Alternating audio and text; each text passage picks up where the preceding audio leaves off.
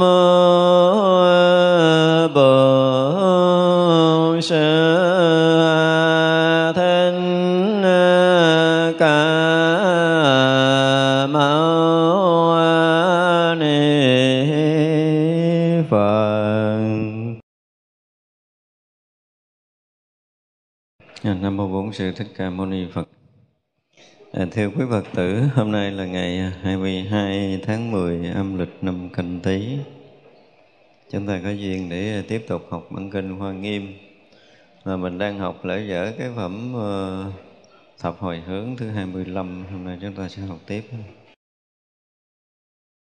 Bây giờ Kim Cang Tràng Bồ-Tát thừa oai lực của Đức Phật quan sát khắp mười phương rồi nói kể rằng: tất cả những thế gian trong ngoài, Bồ Tát thể đều không chấp trước, chẳng bỏ hạnh lợi ích chúng sanh, đại sĩ tu hành trí như vậy.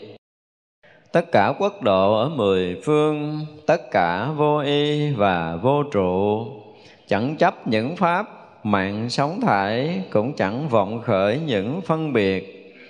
Những chúng sanh trong mười phương cõi, nhiếp khắp tất cả không thể sót, quán thể tánh kia không sở hữu.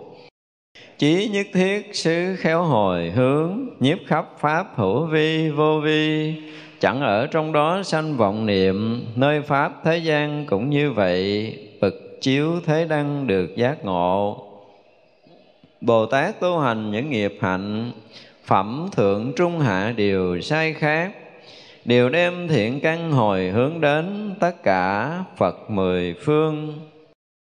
Bồ Tát hồi hướng đến bờ kia, theo Phật tu học đều thành tựu, thường dùng diệu trí khéo tư duy, thắng pháp nhân gian đều đầy đủ.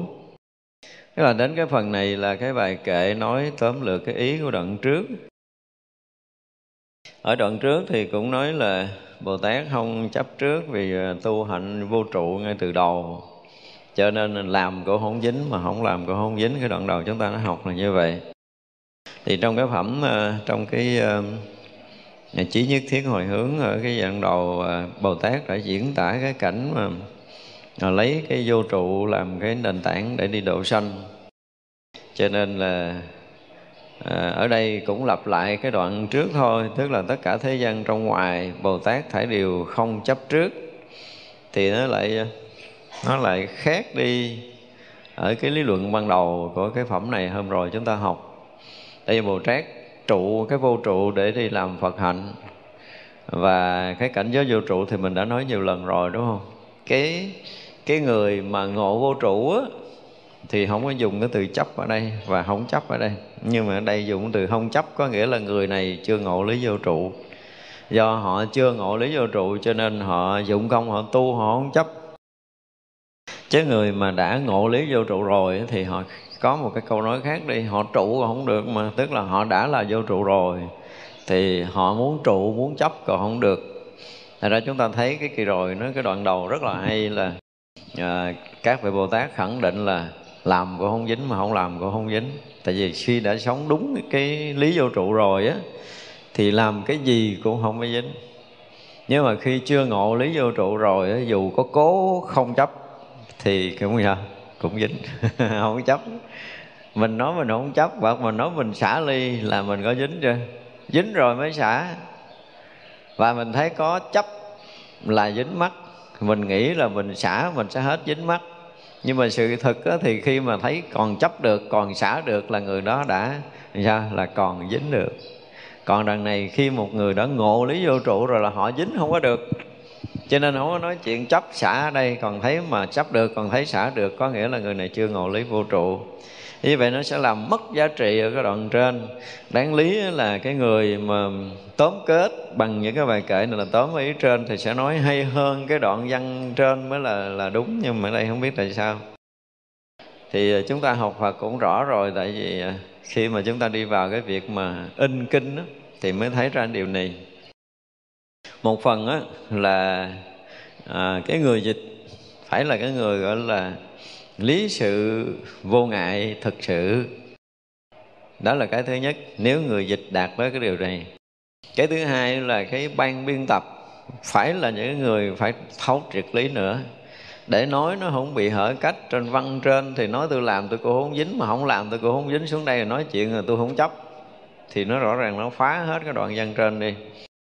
Và cái thứ ba là tới cái người mà gọi là cái gì sắp chữ để in kinh, nhiều khi người ta cũng không có rành lắm về cái việc mà văn từ chữ nghĩa, thành ra tới cái người đó lại sắp chữ nó lệch, nhưng mà cái lệch chính xác của mình là cái ban biên tập.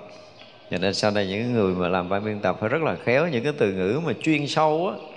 Đây là những cái từ ngữ được gọi là chuyên sâu, mà chúng ta chỉ cần lệch một từ thôi, lệch một chữ thôi. Ví dụ như bây giờ tất cả các pháp, người mà là ngộ lý vô trụ rồi thì Bồ Tát thải điều sao? Ví dụ như mình dùng cái từ Bồ Tát thải điều vô ngại thì nó cũng được đi, tạm có thể chấp nhận là Bồ Tát thải điều vô ngại, chứ là không chấp trước là không được, không được dùng như thế này. Tại vì nó đã tốn cái ý trên, là bắt buộc nó phải rất là cô động, càng cô động mà càng xuất cách thì mới thể hiện được cái đoạn tóm kết ở trên. Rồi ở đây có thể mình sửa là Bồ Tát thải điều vô hại, chứ không có không chấp trước, chẳng bỏ lợi ích chúng sanh, đại sĩ tu hành trí như vậy. Tức là Bồ Tát đã trở thành bậc đại sĩ rồi. Tức là gì? Đại sĩ có nghĩa là người học bự. Thật ra cái từ ở trong Phật Pháp có đôi khi chúng ta nghe, chúng ta hiểu, mà nếu mà dịch theo cái nghĩa đùi ấy, thì đi nó sẽ bị mất đi cái giá trị lớn của Phật Pháp. Đại sĩ, sĩ có nghĩa là người học, học đại tức là học bự, học lớn. Giống như mấy trường đại học là những cái trường học lớn rồi. Nhưng mà cái từ đại sĩ ở đây ấy, học không có nghĩa là học theo từ chương cứu nghĩa, hoặc là lặp lại, hoặc là học thuộc những cái điều người trước đã làm, gọi là cái người học lớn, người học rộng, người học nhiều. Giống như Việt Nam mình có một cái người được vua Trần Thái Tông là phong cái từ là gì? Là thượng sĩ, Tuệ Trung Thượng Sĩ. Thế là người học ở cái học hơn tất cả những cái học, có trí tuệ hơn cái tầng học của tâm thức. Còn đại sĩ là cái người mà học rộng biết nhiều, đại khái là cái kiểu như vậy. Nhưng mà cái từ lớn, từ đại ở trong Phật Pháp nó không có nghĩa là rộng, không có nghĩa là lớn đâu, mà nó là cái nghĩa nó trùm khắp. Tức là trí tuệ siêu tuyệt đã vượt thoát hết tất cả những cái lòng mê trong sanh tử. Thì ở trong Đạo Phật dùng cái từ đại sĩ là muốn chỉ các bậc Bồ Tát, hoặc là chỉ Đức Phật, là cái người mà đã đạt được cái trí vô sư rồi, không có còn học nữa đâu. Dụng từ đại sĩ là giống như một người học thì không có đúng, mà người này có trí tuệ hơn tất cả những cái học thức ở trần gian này, đạt tới cái trí vô sư một cách thực sự rồi. Trí tuệ đã trùm khắp pháp giới mười phương này thì được tạm gọi là đại sĩ. Ví dụ như Quan Âm thì cũng được gọi là Quan Âm đại sĩ, những vị đại Bồ Tát được gọi là những vị đại sĩ. Như vậy những bậc đạt đạo mà đủ trí tuệ, đủ phương tiện, đủ lòng từ để cứu thoát tất cả chúng sanh thì người đó được tạm gọi là đại sĩ. Thật ra chúng ta thấy qua cái chuyện mà khi Bồ Đề Đạt Ma gặp vua Lương Võ Đế và khai thị cho vua Lương Võ Đế xong thì vua Lương Võ Đế không có ngộ, cho nên nửa đêm là xuống thuyền đi qua nước Ngụy, từ nước Lương qua nước Ngụy. Thì qua ngày hôm sau vua Lương Võ Đế mới kể cái chuyện gặp Tổ Bồ Đề Đạt Ma từ Ấn Độ qua, kể cho Ngài Chuyết Công nghe. Ngài Chuyết Công lúc đó là quốc sư, mà vị này là cái người tu đạt, cũng dạy đạo cho vua Lương Giữa Đế trong một giai đoạn rất là dài. Thì vua Lương Giữa Đế mới kể câu chuyện gặp gỡ và trao đổi với Tổ Bồ Đề Đạt Ma. Rồi Ngài Chuyết Công nói là cái người này đã đi rồi, người này là hiện thân của Quan Âm đại sĩ. Chẳng những ông không thỉnh được mà cả cái đất nước này có thỉnh, và ngay cả tôi có thỉnh trở lại cũng không thỉnh được.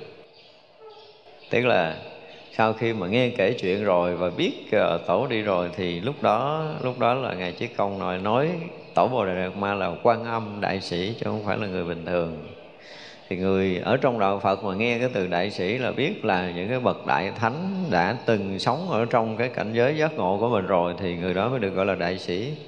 Người thế gian là không có được xưng như vậy. tất cả quốc độ ở mười phương, tất cả vô y và vô trụ. Ở đây chúng ta thấy rõ không? Đoạn này thì lại nói nó sáng hơn. Tức là khi mà đã thấu thoát được cái lý vô trụ và sống bằng cái lý vô trụ rồi, thì người đó sẽ thấy tất cả quốc độ ở mười phương không có chỗ để y tựa. Bây giờ mình còn y tựa không? Cái từ vô y nó tuyệt vời lắm á. Nếu mà chúng ta thấy cái từ vô y nó sẽ đi kèm với cái từ vô tướng. Ở đoạn trước thì vô y nó đi kèm vô tướng. Ở đây là tại vì ngay từ đầu Bồ Tát lấy cái vô trụ để làm nền tảng đi giáo hóa chúng sanh. Ở cái đoạn đầu là như vậy, cho nên ở đây sẽ lặp lại là vô y và vô trụ. Bây giờ mình còn bình thường á. Bình thường mình ngồi đây nè, nếu như không có âm thanh thì gần như chúng ta không có khái niệm là mình đang nghe. Giống như mình quên rồi đó, đúng không? Khi có âm thanh mình mới cảm giác là mình đang nghe.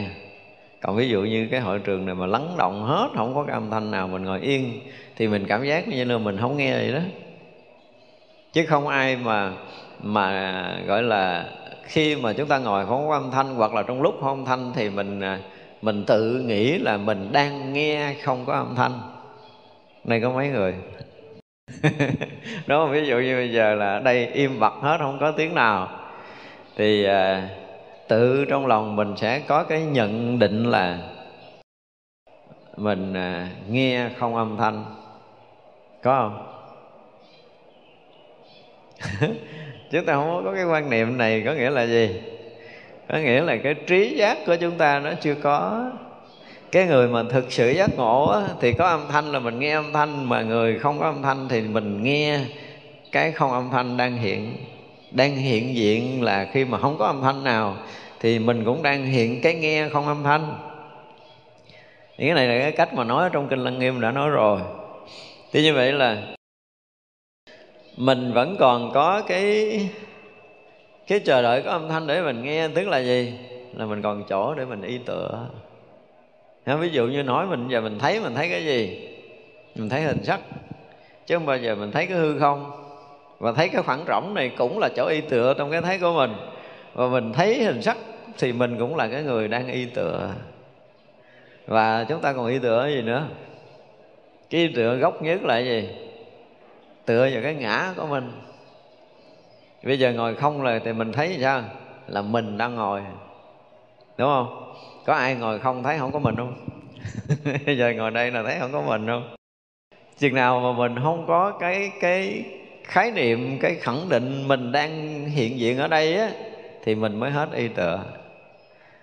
Nên khi mà mọi người đã ở trong cái cảnh giới vô y á, thì họ không có chỗ tựa nương ở đâu? Ở thân này, ở tâm này và ở hoàn cảnh. Ba cái này là ba cái chúng sanh luôn luôn y tựa, đúng không? Bây giờ một đó là mình đây, cái mình nghe, mình thấy, mình ngửi, mình nếm, mình gì đó. Thì vậy là gì? Mình tựa nơi mình. Mình là cái gì thì rõ ràng là mình chưa có khẳng định một cách minh bạch. Tức là mình nghĩ mình là cái thân này, mình nghĩ mình là cái tâm này. Nhưng mà có cái người nữa, họ đang thấy cái thân này, họ đang thấy cái tâm này, đúng không? Ví dụ như bây giờ chúng ta ngồi yên đi. Giờ ở đây chúng ta đang ngồi yên thì mình thấy mình có thân không? Thấy mình có thân, đúng không? Thì cái thân này là mình hay là cái thân này là của mình? Là mình hay là của mình? Cái này chúng ta học rồi, là mình thì cũng không đúng, mà của mình thì cũng không đúng. Nhưng mà khi mà chúng ta ngồi một mình á, thì thấy rõ ràng là mình hiện diện ở đây. Và chúng ta đang hiện diện ở đây là cái gì hiện diện? Là cái thân này, hoặc là cái tâm này. Cái tâm này là cái hiểu biết, cái nhận định, cái suy nghĩ vân vân. Tất cả những cái khái niệm về tâm của mình nó vẫn còn là cái mơ hồ. Và cho tới giờ phút này chúng ta vẫn nương tựa thân và tâm mơ hồ này. Do có cái thân này cho nên mình được thấy, được nghe, được ngửi, được nếm. Thì tất cả những cái này đều là cái gì? Chúng ta đang y tựa. Chúng ta chưa bao giờ mà gọi là thoát thể vô y. Nghe cái từ này quen rồi đúng không? Tức là gì? Chúng ta thoát ra hết cái thân xác này, hết cái tâm này, hết cái chỗ thân tâm, tức là chúng ta phải rớt vào được cái cảnh giới vô ngã thì lúc đó mới đạt tới cảnh giới vô y. Còn khi mà chúng ta chưa có thoát được cái thân căn ngũ uẩn này á, thì chúng ta vẫn còn y tựa. Mọi cái thấy nghe hay biết của mình là mình tựa ở đâu? Do có căn cho nên có trần, và giữa căn và trần nó giống như nó hộp với nhau, dùng cái từ đó đi. Thì có trần, có căn cho nên mình thấy trần. Thì vậy là mình dùng căn để mình thấy trần. Bây giờ nếu mà nói không có căn mình thấy trần được không? Thì cả thế gian này không ai tin, đúng không? Nhưng cái người mà ở trong định á, mà một lần đã bước ra cái cảnh giới của sắc uẩn thôi, chưa nói tới cái cao hơn, thì họ đã thấy mọi chuyện mà không cần căn. Tại vì thân mất rồi, họ nhắm mắt nhưng mà họ vẫn thấy. Và cái thấy đó không phải là con mắt thấy, mà thấy rất rõ ràng mọi chuyện. Thì người đó mới tin được là cái chuyện là tôi không có y tựa nơi cái thân căn nữa, mà tôi có thể thấy biết tất cả mọi thứ. Thì đó mới là cái người vô y, mới là người vô không có tựa thân căn thôi. Nhưng khi chúng ta không tựa thân căn rồi thì chúng ta còn tựa ở đâu? Tựa cái nhận định, cái hiểu biết của mình là cái tâm của mình. Mặc dù là tôi không có tựa cái thân để tôi thấy, nhưng mà tôi biết cái hình sắc này. Mình biết cái hình sắc này bằng cái biết của tâm, chứ cái đó là không có còn ở thân nữa.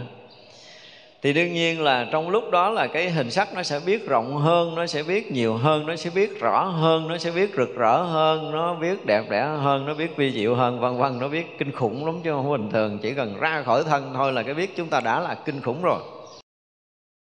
Và điều này cho tới bây giờ khoa học vẫn chưa có đủ sức để có thể chứng minh được. Mà người tu thiền định sơ họ vượt qua cái sắc uẩn là họ đã tới đây rồi. Và cái cách diễn tả của họ về hình sắc là khoa học cũng chưa có đủ cái tầm để có thể tưởng nữa chứ đừng đó. Cho nên cái loài người chúng ta vẫn còn bị kẹt trong cái thân căn á, thì chúng ta vẫn còn thấy có cái tướng. Nhưng mà khi ra khỏi thân căn rồi, xin hỏi là chúng ta còn thấy tướng hay không? Còn.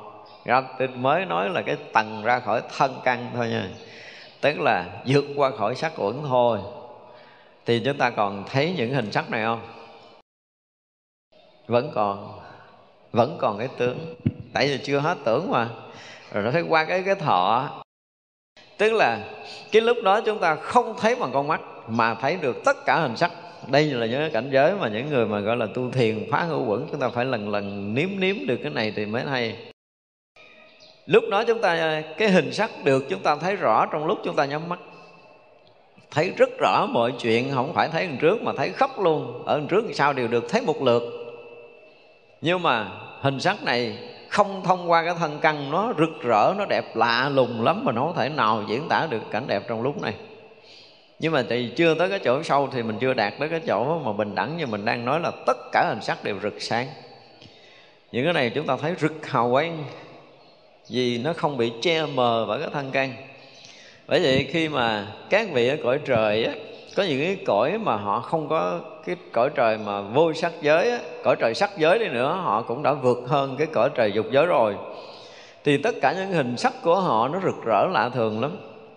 Nếu như mà chúng ta vượt qua cái sắc chất á, vượt qua cái sắc chất, vượt qua cái thân căn để chúng ta thấy hình sắc, thì lúc đó cái cõi này á mà nó đẹp từ xưa giờ mình chưa từng mộng thấy luôn. Cái gì nó cũng rực rỡ, cái gì nó cũng đẹp hết. Mà lúc đó mới bước ra khỏi cái thân căn thôi nha. Chưa nói là thọ tưởng hành thức nha, chưa nói. Thì quý vị sẽ thấy là cái cuộc đời mình sao mà không còn có cái gì mà không đẹp. Những cái hạt cát hồi xưa giờ mình đã từng dẫm đi, nhưng mà bây giờ nó long lanh còn hơn một cái viên kim cương nữa. Gấp hàng trăm lần cái viên kim cương đưa ra ngoài nắng, khi mà chúng ta vượt qua sắc chất để thấy một vật chất ở trong cái không gian vũ trụ này thôi. Là quý vị nó thấy là đúng là đạo Phật có một cái gì mà nó vượt hết cả cái thế gian, không thể so sánh được, mà mới vượt ra sắc chất thôi. Thì lúc đầu mình rất là ngỡ ngàng khi mình ở trong cái cảnh mà vượt thân căn. Rồi tới cái bước thứ hai thì chúng ta bắt đầu vượt qua cái thọ nữa. Lúc này á, thì hình sắc vẫn được mình thấy. Và khi chưa vượt qua cái thọ ấm á, thì cái hình sắc này với mình nó giống như nó có vẫn còn trọng lượng đối với cái thấy của mình đang vượt ngoài thân căn nha. Tôi đang diễn tả cái thấy vượt ngoài thân căn. Nhưng mình còn có cái cảm nhận là nó vui vì nó đẹp quá, khiến cho chúng ta giống như bị dướng mắt có một chút dướng mắt. Vậy cảm thọ nó còn hiện diện ở đó thì chúng ta cảm nhận cái cảnh rực rỡ đẹp đẽ đó. Và khi mà chúng ta dụng công để vượt qua cái thọ ấm một cái nữa thì cảnh này còn đẹp không? Nó đẹp gấp 1 tỷ lần nữa, nhưng mà mất đi cái cảm giác cảm thọ. Nó lạ lắm, nó đẹp, nhưng mà chúng ta lúc đó là nó gần gớt vô cảnh giới vô y vậy, nhưng mà chưa đâu. Nó hay lắm. Cứ nghĩa là thấy nhưng mà nó hoàn toàn không còn cảm giác nữa. Nó không còn cảm giác, nhưng mà nó tịch lặng, nó yên ổn. Cái yên ổn tịch lặng của mỗi người mà vượt qua sắc ấm, vượt qua thọ ấm là nó chuẩn bị tắt luôn tưởng ấm rồi. Cho nên nó rất là yên, nó rất là rõ, nó rực sáng lên. Thế như vậy là không còn cảm giác thích hay là không thích nữa, không còn mất đi cái này, không còn là vui hay là buồn. Nhưng mà nó nếu như một người mà đạt tới cái định sâu, tức là phải qua hết cái tưởng ấm, nói vậy á, thì nó không phải là cái bước của thọ ấm mất rồi mới qua tưởng ấm đâu. Ở đây nếu mà chúng ta không kinh nghiệm thì mình nghĩ là mình phá sắc ấm rồi, mình phá thọ ấm rồi, mình phá tưởng ấm, sai rồi. Lúc đó cái tưởng tướng nó vẫn còn nha. Mà chúng ta thấy tất cả hình sắc rực đẹp, nhưng mà chúng ta không có cảm giác vui để thọ nhận cái đẹp đó. Tức là cái thọ này gần như bị lắng động xuống. Thì nó còn cái yên ổn, cái thanh tịnh. Cái đó gọi là cái không khổ, không vui. Và cái này chưa phá được.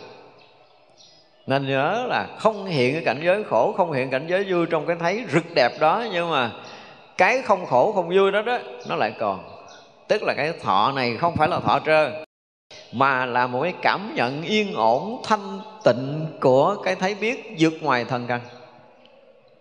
Nếu chúng ta không có kinh nghiệm là không thấy cái này. Nếu đi sâu vào thiền định chúng ta không thấy được cái điều này.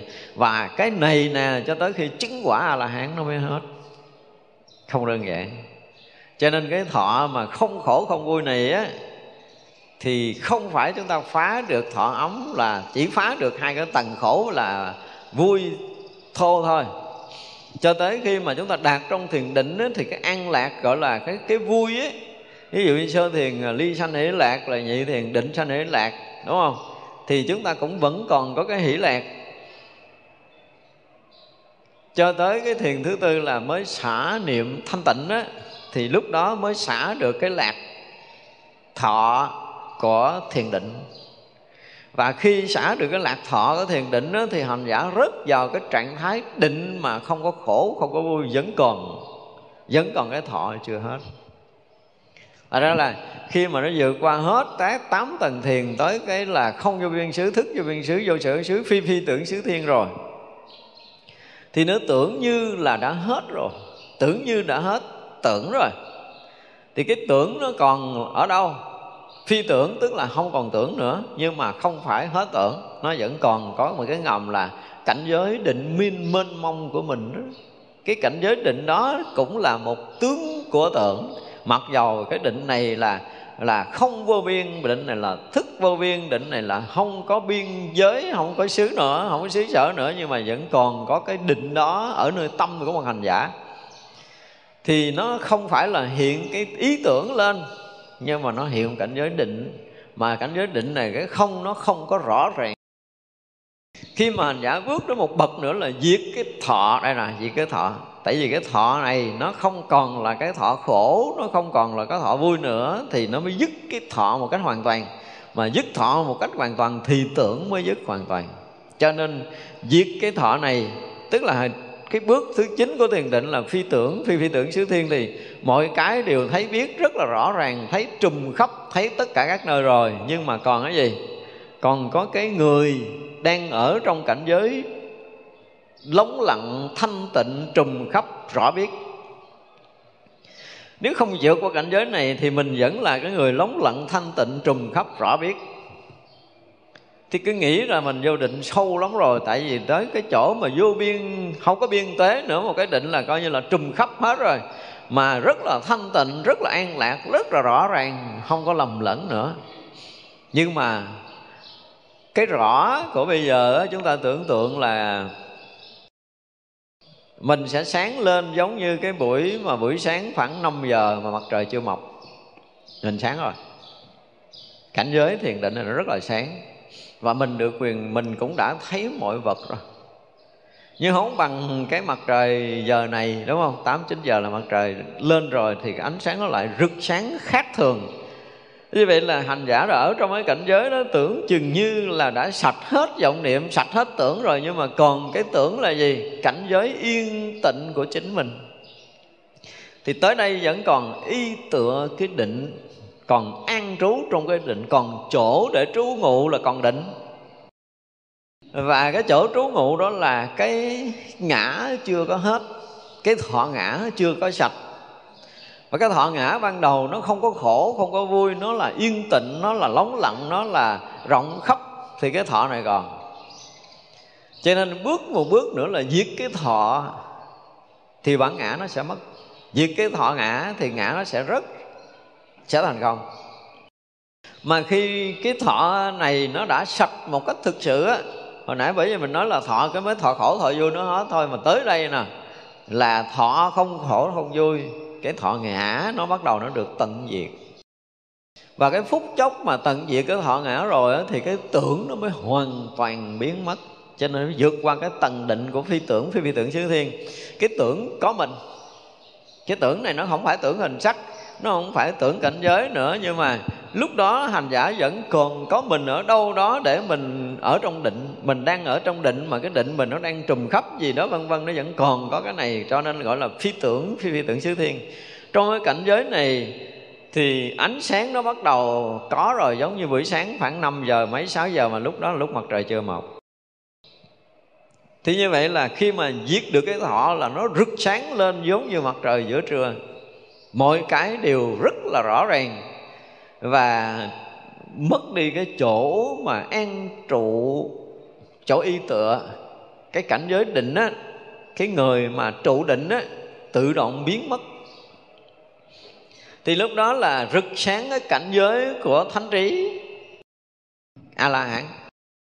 Và cảnh giới này á, là không có người để thọ dụng cái định nữa. Mất hẳn, gần như là không phải gần như, mà lúc đó là không còn, tuyệt đối không còn có một cái mãi mai gì về cái nhận định như xưa tới giờ. Không có cảm nhận là mình đang ở trong định. Và cái mình á, cái mình từ xưa giờ nó biến hoàn toàn, nó biến mất hoàn toàn. Và hành giả cũng không phải là kiểm là bị mất rồi, bị chới giới. Ở đây hỏi khác đi, mình thỉnh thoảng á, bây giờ mình ở đây mình chưa có phá hết ngã và mình ngồi không, có đôi lúc mình bị mất thân mất tâm thì mình bị chới với một chút.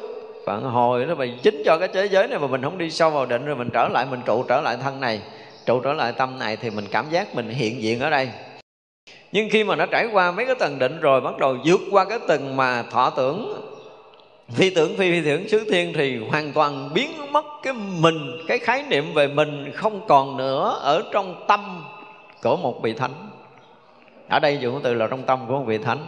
Cảnh giới của thánh là không còn có bất kỳ một cái khái niệm mong manh nào về mình nữa, cho nên mới gọi là diệt cái thọ và cái tưởng. Và tới chỗ này mới được gọi là vô y nè, chỗ này mới được gọi là vô y nè.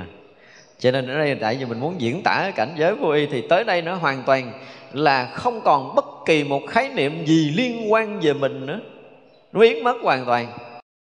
Thì lúc đó là một cái chân trời mới hoàn toàn của thánh hiện ra. Nó không giống như tất cả những cảnh giới thiền định trước đây. Nó rực sáng gấp hàng tỷ lần, từ cái phi vi tưởng xứ cho tới khi diệt thọ tưởng định là hai cái cảnh giới của ánh sáng. Tới phi tưởng xứ thiên ánh sáng cũng kinh khủng lắm rồi, nhưng mà tới cảnh giới của Niết Bàn, diệt thọ tưởng định của A-la-hán thì nó sáng rực cả các pháp giới mười phương này nó hiện nguyên tất cả mọi thứ.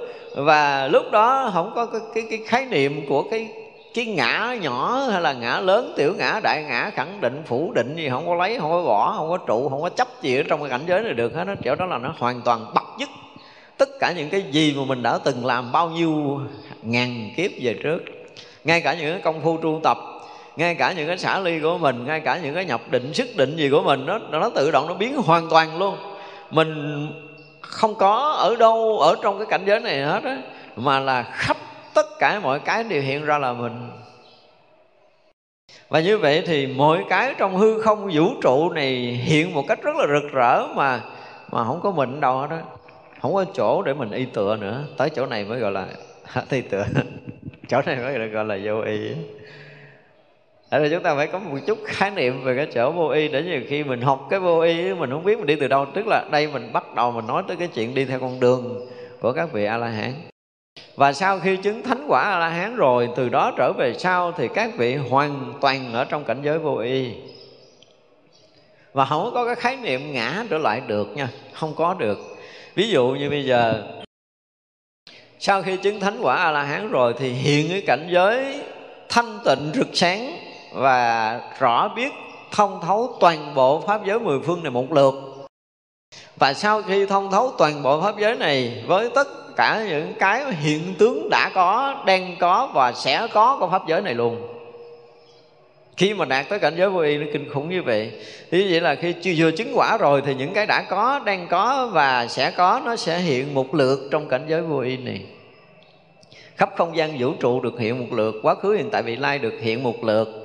Và bắt đầu á thì cái vị thánh này, vị dùng cái từ là gì, dự yên ở trong cảnh giới Niết Bàn không có đâu. Nói trong một số quyển kinh nói vậy thôi, chứ chứng quả La Hán rồi là không ai yên ở Niết Bàn, ở trụ Niết Bàn. Tại vì Niết Bàn dù có la hét đi nữa cũng đang sở hữu cảnh giới tuyệt vời này rồi, cho nên không có trụ đâu. Nói thì nói vậy, trong kinh diễn tả nó không có. Các vị thánh quả La Hán tuyệt đối á là không có cái chuyện mà yên ở Niết Bàn rồi đó là Phật phải khuyến cáo đi độ sanh, không có đâu. Các vị luôn luôn thấy được.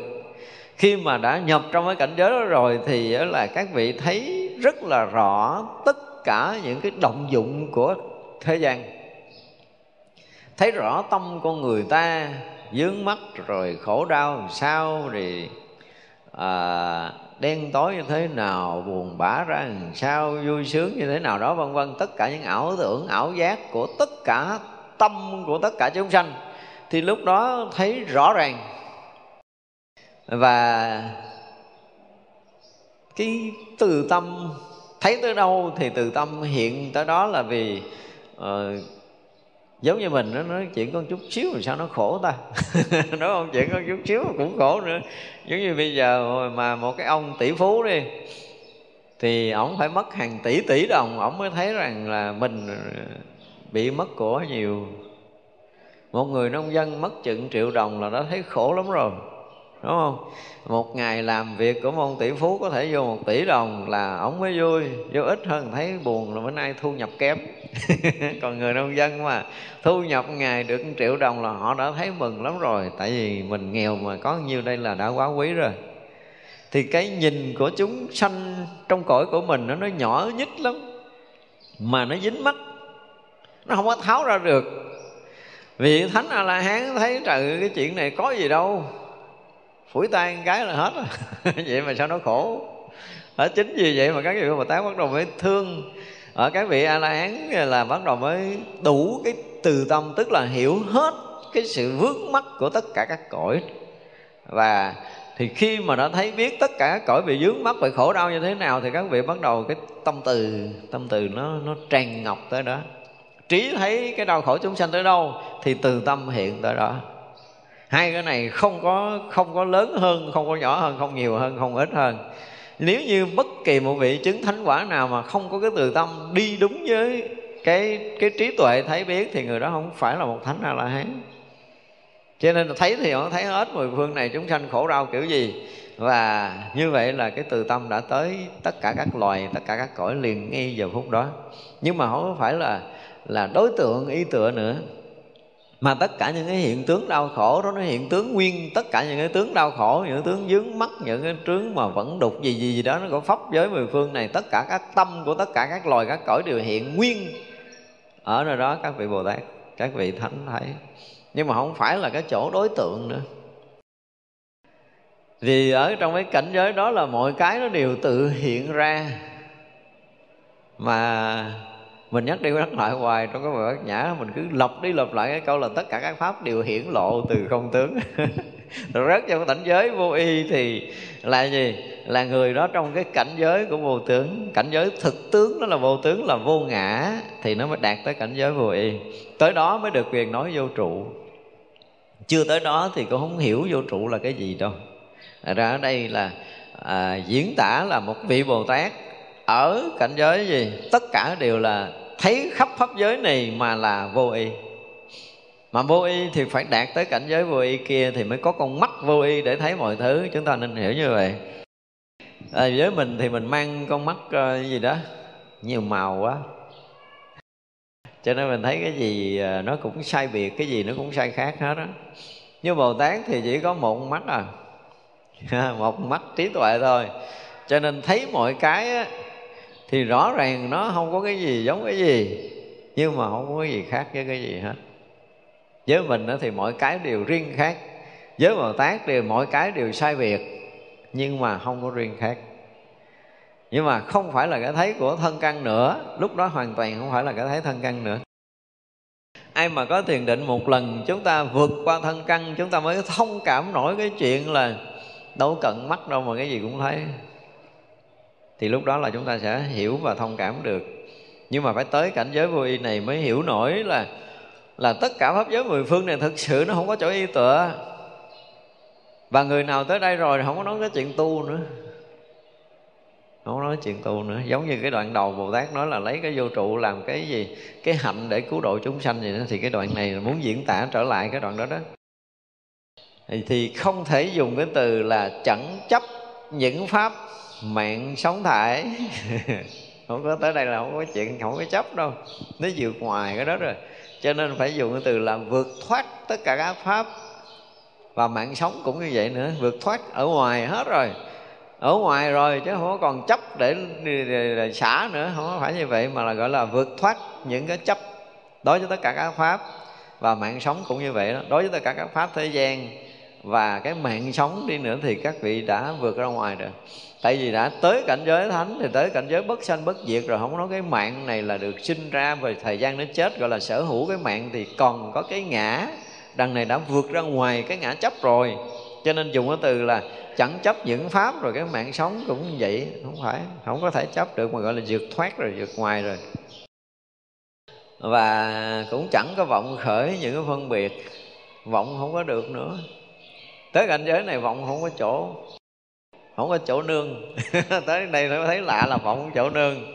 Cái hồi mình chưa chứng cái này á, thì vọng không sao xả ly được, đúng không? Mình cứ dướng hết vọng này rồi tới vọng kia rồi tới vọng nọ, quá khứ vị lai nó cứ lan man nữa đồ mình hoài.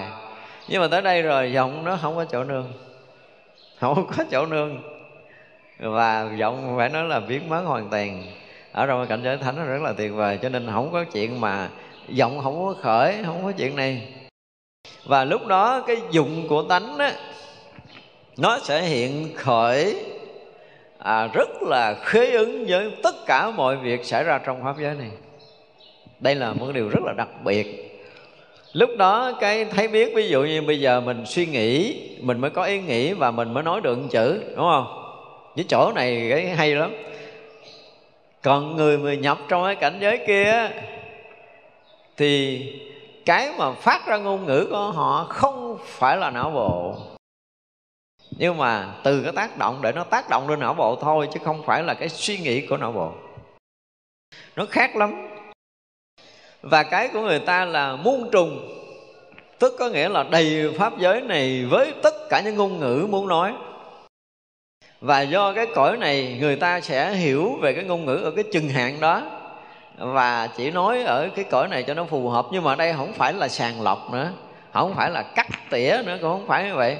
Tại vì là họ muốn nói cái gì họ nói, mà nói cái gì nó cũng phù hợp với cõi này. Đó là cái điều khác biệt. Trong khi đó mình suy nghĩ để mình nói một điều á, để cho nó phù hợp với cái này là mình phải vắt óc để mình nói, vì mình còn kẹt trong tâm thức. Hai cái này nó khác nhau kinh khủng lắm. Thật ra là không có nói chuyện khởi vọng, mà tới đây gọi là dụng của trí. Dụng của trí là nó hoàn toàn khác, thì nó vừa linh thông, nó vừa nhạy bén, nó vừa chính xác, vừa phù hợp, vừa khế ứng với tất cả mọi duyên ở trong tam giới này. Khi mà Bồ Tát đã bắt đầu khởi cái dụng để đi độ sanh thì nó hoàn toàn khác, chứ không phải là cái suy nghĩ phân biệt giống như mình nữa. Ngay cả cái chuyện thuyết giảng cũng vậy, không có suy nghĩ. Nếu như mà có những cái bài pháp mà hoàn toàn mà nói về chuyên môn, nói về cảnh giới tu chứng, thì chúng ta cho các nhà khoa học đặt cái máy để đo hoạt động não bộ.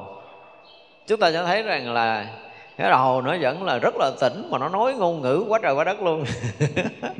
Để thấy rằng là nói chuyện mà không động lưỡi, nói chuyện mà không động não thật sự á, thì chỉ có những người ở trong cảnh giới này họ không có y tựa nữa thân căn này nữa, mà họ mượn cái phương tiện của thân căn này để có thể làm sao khế ứng trong cõi này thôi. Chứ còn thực sự thân căn này không phải là chỗ y tựa của họ, và tâm cũng không phải là chỗ y tựa của họ, cảnh giới này cũng không phải là chỗ y tựa của họ.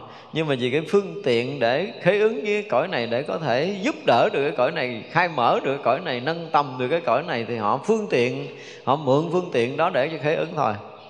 Tại ra nó có cái khác, chứ không phải ở đây dùng cái từ là chẳng có vọng khởi, không có đâu, không có chuyện là chẳng nữa.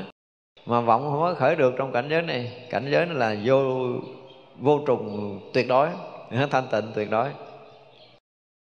Những chúng sanh trong 10 phương nhiếp khắp tất cả không thể sót, quán thể tánh kia không sở hữu, chí nhất thiết xứ khéo hồi hướng.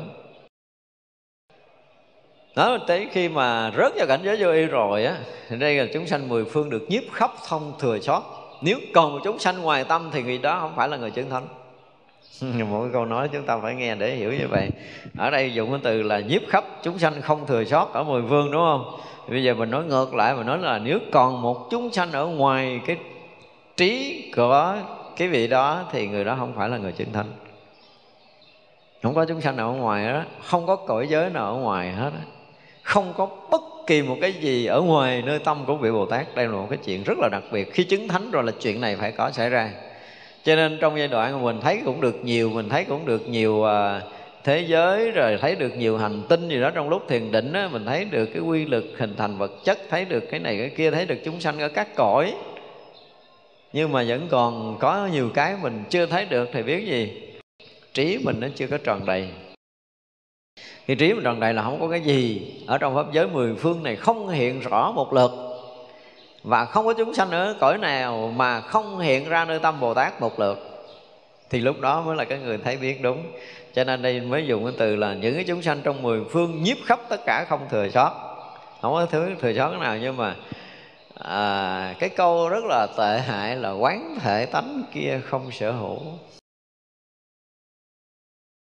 Uổng đi, phải dùng cái từ như vậy. Kinh Quang Nghiêm tới cái chỗ chuyên môn rồi mà nói vậy thì rất là uổng. Không có cái chuyện quán ở đây, không có chuyện mà quán thể tánh, không có, mà là thấu suốt cái cảnh giới không sở hữu cho hội quản. Tức là với cái trí tuệ của Bồ Tát thì khi mà đã nhiếp khắp tất cả chúng sanh không thừa sót rồi thì lại là thấu suốt cái thể tánh. Cái người có đầy đủ ở trong cái cảnh giới tự tánh này, và trong cảnh giới ở này nó cũng không phải là tánh, không phải là tướng đâu, mà phải dùng cái từ cho ngon á, là thấu rõ pháp giới này không có sở hữu. Pháp giới này chính là cái tánh của mình, cái thể tánh của mình.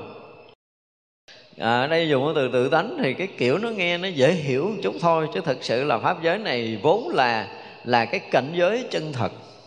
Khi tới đây rồi á thì tất cả những cái hiện ra trong pháp giới này đều là cảnh giới chân thật. Cho nên là thuyết Bát Nhã Ba La Mật Đa là hiện cảnh giới chân thật. Thuyết là không có thuyết gì, nhưng mà Bát Nhã chính là cả pháp giới đang hiện được gọi là thuyết Bát Nhã. Và cảnh giới chân thật đó nó luôn luôn hiện hữu, hiện tiền, nó chưa từng có một cái gì thay đổi khuất mất hết. Nhưng vì mình lầm, mình thấy có tướng và có tánh. Người mà còn nói tánh tướng có nghĩa là người đó còn hiểu lầm. Không có cái gì là tánh, không có cái gì là tướng hết á. nó chỉ là sự hiển hiện như thật cảnh giới đó thôi, chứ còn không tánh tướng gì đâu. Thật ra ở đây mà gọi là quán cái tánh kia còn không sở hữu nữa là một cái câu nói mà phải nói là tôi dùng cái từ là quá tệ hại trong cái đoạn kinh rất là quan trọng này. Nhưng không có tánh, không tướng nữa, cho nên là thấu suốt các pháp kia, không có sở hữu, thấu suốt pháp giới kia luôn, thấu suốt cả pháp giới không sở hữu. Không, cho nên là ví dụ như mình thấy có cái để bị thấy thì gọi là có sở hữu. Mình đang thấy và có cái bị thấy là còn sở hữu. Còn lần này là khắp pháp giới này hiện là một, nhưng mà một cái sự thấu suốt đó hiển hiện tất cả mọi thứ. Mà mình nói một á, nó cũng không phải là sai, nói nghìn trùng sự sai khác nó cũng không phải là sai. Tới đây rồi á, thì được quyền nói kiểu đó nói nó là một cũng được, nhưng mà nói nó không phải một cũng đúng nữa. Tại vì chính họ thấy tất cả các pháp đều là hiển hiện những cái sai biệt, không phải là một. Nhưng mà thực sự nó là một. Nếu sai biệt mà sai khác thì nó sẽ rớt xuống cái tầng tâm thức. Nhưng mà ở đây là một cái sự sai biệt mà không hề có bất kỳ một cái sự sai khác nào. Nó là một cái sự dung thông tan biến, chứ không phải là hòa quyện với nhau nữa. Dung thông tan biến thành một thể như thật, như vậy thôi.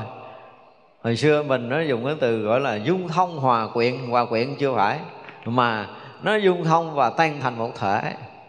Nó là một thể, khắp pháp giới mười phương chỉ là một thể, như thực thể đang hiện hữu đó, chứ không phải là quán các pháp này không có sở hữu.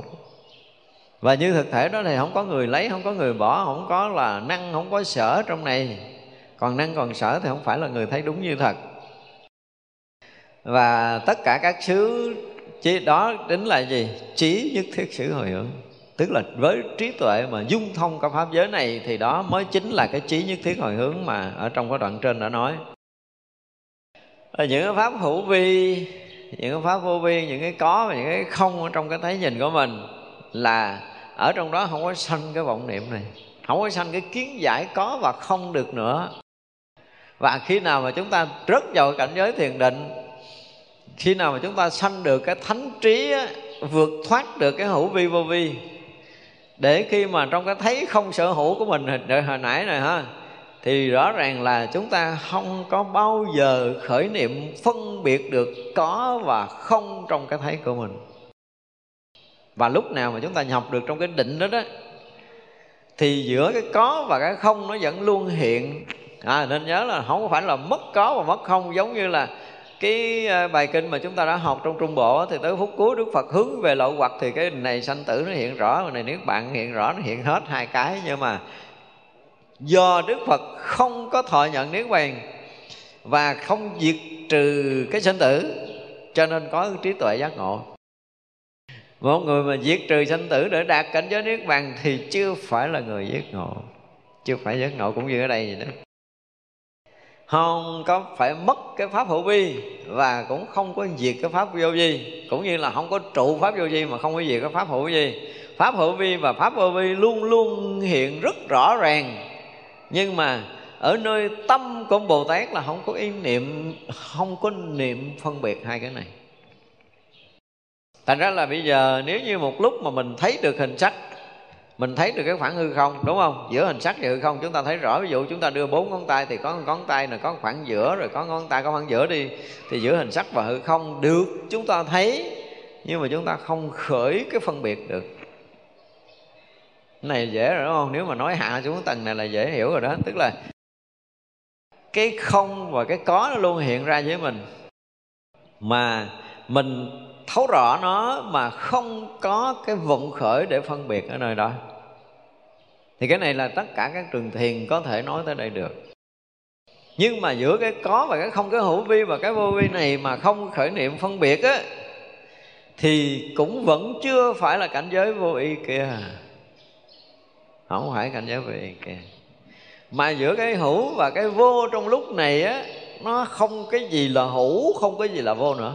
Trong cái thấy nhìn của một vị thánh nó không có hữu, nó không có vô, mà nó gì nãy mình nói rồi, nó tan biến thành một thể. Cho nên là không có cái chuyện phân biệt cái có và cái không, nhưng cái có và cái không vẫn luôn hiện hữu trong cái thấy vô y. Và trong cái thấy vô y thì cái có và cái không và tất cả mọi cái hình sắc sai biệt này nó hiện thành một thể. Một thể nhưng mà nghìn trùng cái sự sai biệt, sai khác. Thì tới một cái lúc mà mình thấy cái này và cái này nó rõ ràng là hai cái hiện tướng khác nhau. Cái có và cái không là hai cái hiện tướng khác nhau, đúng không? Thì lúc đó là chúng ta còn có cái thấy gì? Thấy bằng cái tưởng tướng, tức là còn cái tưởng. Nhưng mà kỳ lạ là mỗi người chứng thánh quả, thánh trí A-la-hán rồi thì cái tướng này nó vẫn hiện hai cái khác nhau.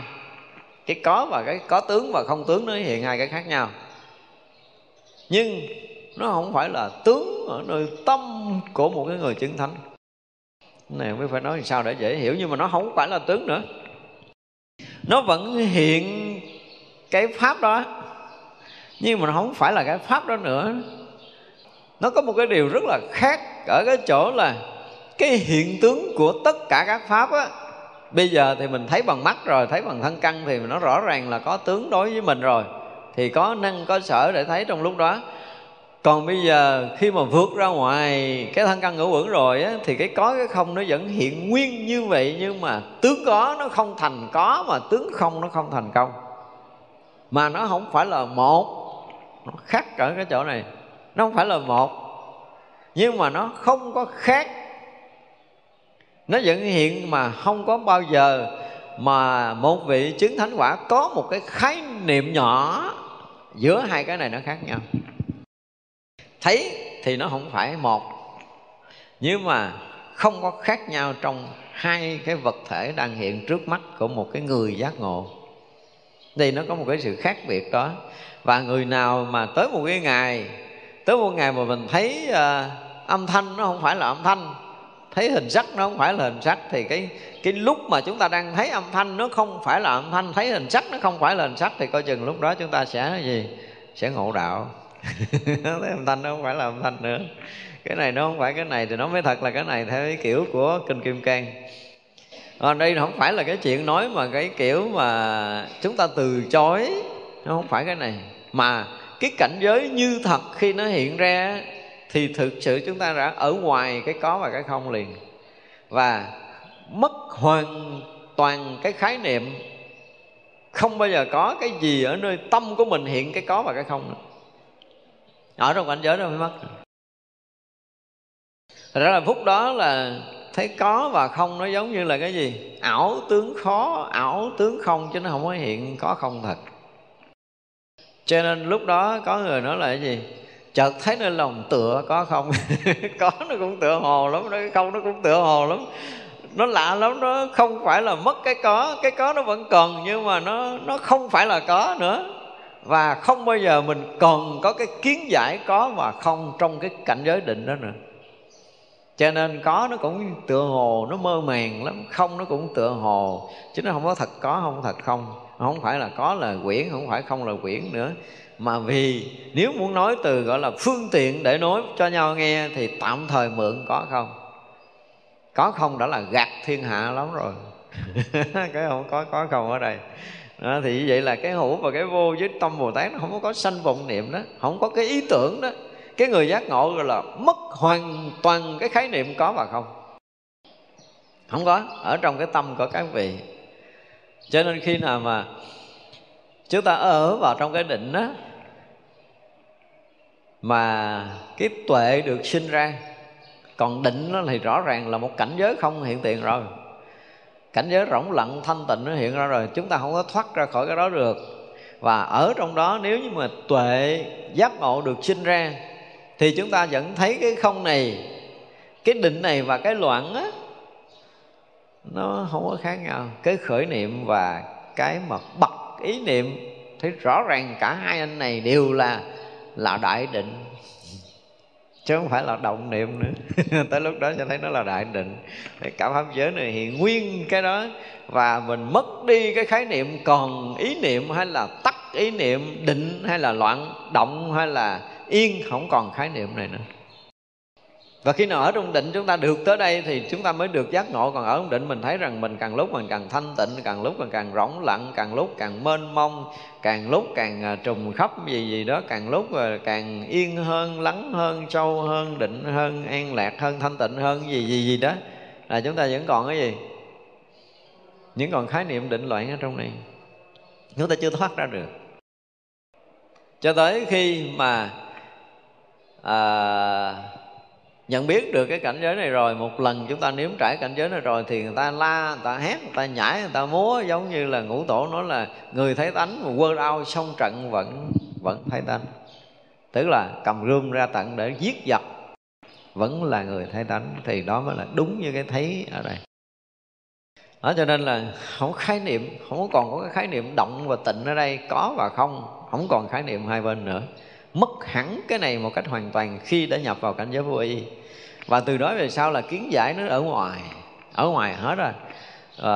Nếu có nói gì thì trong phương tiện để nói chơi, chứ thật sự khi mà buông ra thì họ không có cái khái niệm hai bên, có không, đúng sai hay dở hết rồi. Nó hoàn toàn không có những cái điều này. Cho nên là không có sanh vọng niệm có và không, vô vi hữu vi được. Tất cả các pháp thế gian đều như vậy hết á. Thì ở đây Ngài dùng từ là bậc chiếu thế đăng được giác ngộ. Cái người mà giác được cái chỗ này thì được cái danh là gì? Chiếu thế đăng. Thì mai mốt sẽ có một vị Bồ Tát pháp danh là chiếu thế đăng. Tức là gì? Cái đèn đã soi chiếu tỏ rõ cái thế giới tam giới này rồi, thì đó cũng là một vị chiếu thế đăng. Bậc mà đạt tới cảnh giới đó thì mới được, tức là bậc chiếu thế đăng được giác ngộ. Khi mà một người giác ngộ thì được gọi là một bậc chiếu thế đăng, tức là đèn sáng để chiếu, để soi, để tỏ rõ cái thế giới này. Bồ Tát tu hành những cái nghiệp hạnh phẩm thượng trung hạ đều sai khác, đều đem thiện căn hồi hướng đến tất cả chư Phật ở mười phương. Tức là bây giờ ở thượng căn, trung căn và hạ căn, những cái nghiệp hạnh của Bồ Tát thì lúc đầu đó là độ những cái loại chúng sanh thấp khi chưa biết Phật Pháp, rồi dụ dỗ cho họ vào Phật Pháp, rồi dạy dỗ những cái điều cơ bản, rồi cái nâng cao họ lên bậc, rồi bắt đầu mới khai thị cho họ nhận đạo. Và đó là thượng trung hạ ở gì? Ở bậc thấp của thế gian. Và cho tới cái thượng trung hạ của cái bậc giác ngộ. Khi giác ngộ thì giống nhau rồi, nhưng mà tại sao ở đây còn thượng trung hạ? Đối với Bồ Tát có thượng trung hạ không? Thượng trung hạ là nói lên cái gì? Cho nên là ở đây dùng cái từ là Bồ Tát tu hành những nghiệp hạnh thì là sai, mà chúng ta phải sửa lại là những cái công hạnh, chứ không phải nghiệp hạnh Bồ Tát mà nghiệp như nữa mà nghiệp. Bồ Tát tu hành những công hạnh thì cái lợi ích chúng sanh của một vị Bồ Tát sẽ căn cứ vào ba bậc thượng trung hạ này. Lúc đầu mới giác ngộ thì cái sức mà gọi là cảm hóa, giáo hóa, chuyển hóa được một chúng sanh nó ít, thì tính cái số lượng đó mà tính được công hạnh thượng trung hạ của một bậc Bồ Tát. Và cái thứ hai nữa là gì? Cái trí á, khi mà mới chứng thánh quả A-la-hán thì gần như nào, nhưng mà sử dụng cái diệu dụng để đi độ sanh, cái lực để độ sanh, cái sức để chuyển hóa, cái gọi là phương tiện để có thể gọi là rộng khắp để cứu độ á, thì cũng phải là trải qua nhiều đời. Một hai đời đầu ít lắm, thậm chí thuyết pháp cũng còn lắp bắp nói chuyện không ra nữa.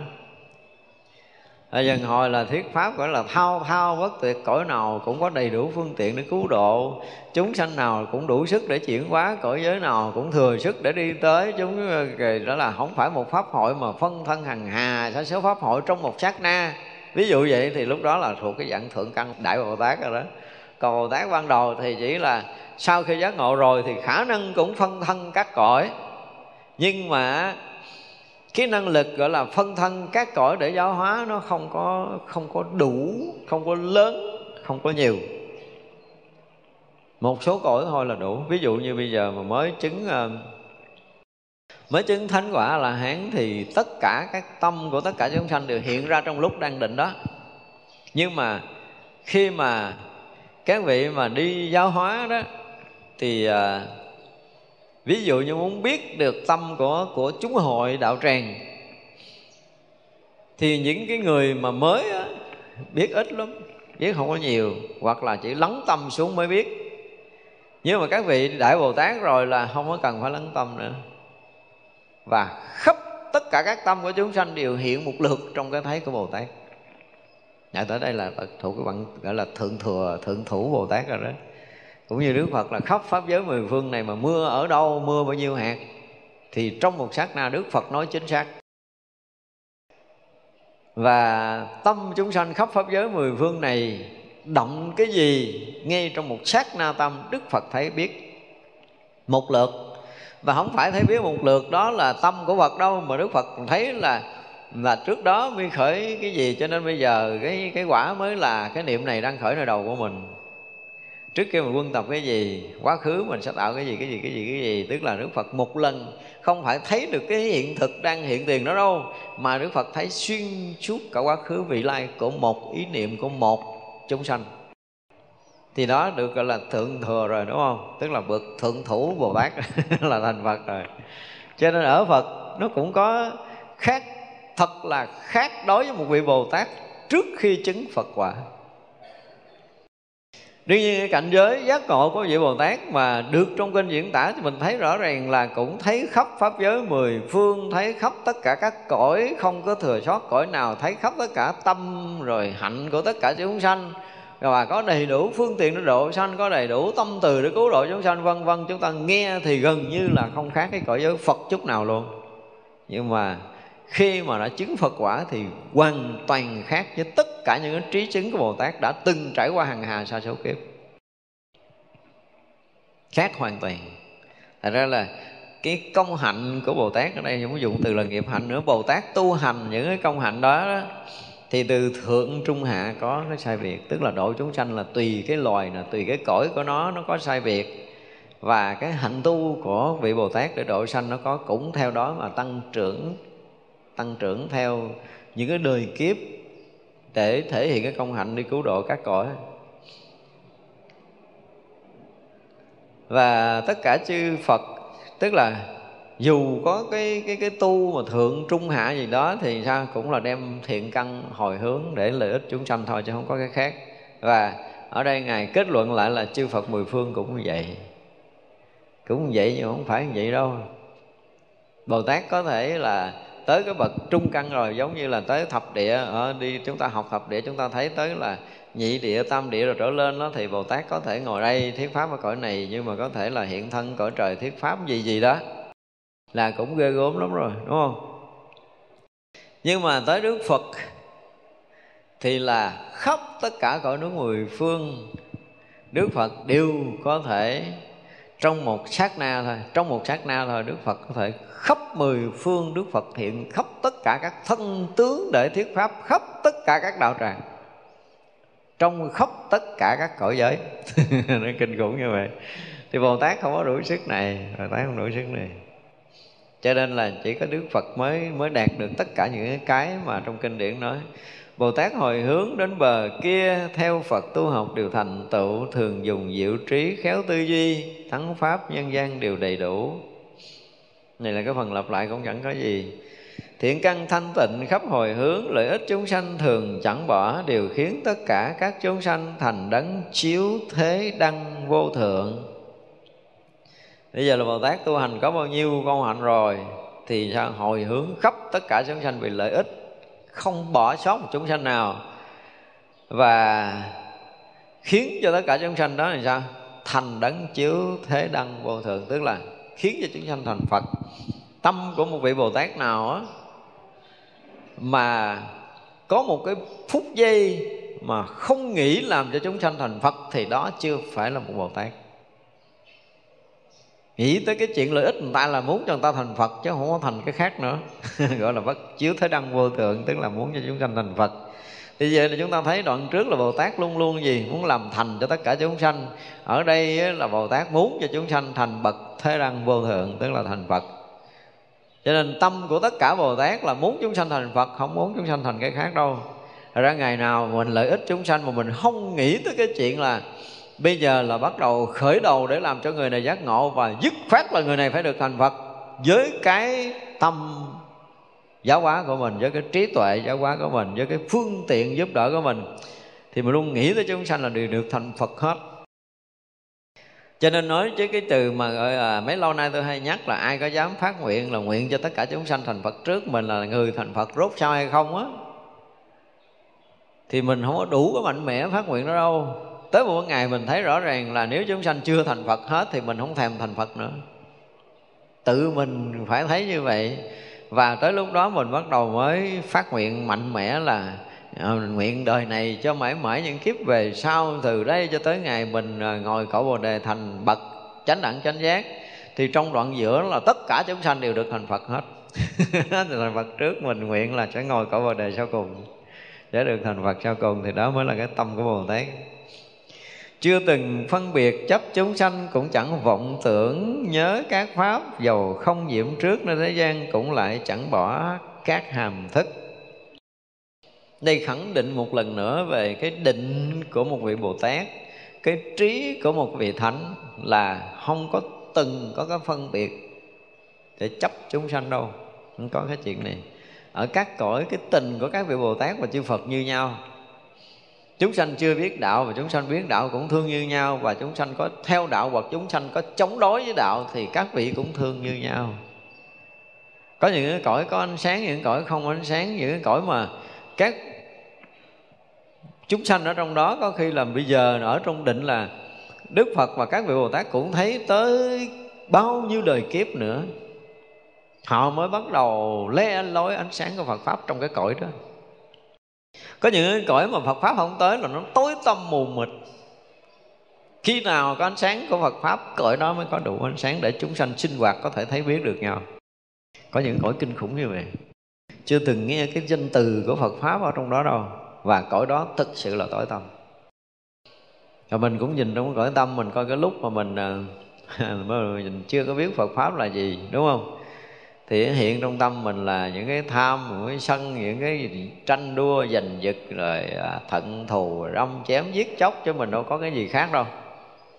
Và những cái cõi mà không có danh từ đó là những cái cõi luôn luôn sống với những cái kiểu hơn thua, chém giết, giật dọc này nọ kia đủ hết. Thì cõi tâm mình cũng đã từng trải qua giai đoạn đó rồi. Không, bây giờ từ khi mình nghe được Phật Pháp, mình hiểu được chánh Pháp, thì đầu tiên là cái việc mà giết hại ở nơi tâm mình là bắt đầu nó không còn. Thù hằn nó không còn, bắt đầu ganh đua hơn thua nó không còn, tranh đoạt nó không còn. Thì những cái gì? Những cái đó là được ánh sáng Phật Pháp nó soi rọi tới thì mình mới mất những cái điều này. Nhưng mà các vị Bồ Tát cũng không phân biệt. Tức là người này là có cái duyên với Phật Pháp rồi cho nên mình độ, người chưa có cái duyên, người kia chưa có duyên là mình không độ. Không có cái đó trong tâm của Bồ Tát. Không có. Tất cả chúng sanh đều được Bồ Tát thương như nhau và đều muốn chúng sanh nào cũng được thành Phật như nhau. Tức là khái niệm ở nơi tâm Bồ Tát là không có phân biệt, không có so sánh chúng sanh nào hết. Và cũng chưa từng vọng tưởng nhớ các Pháp.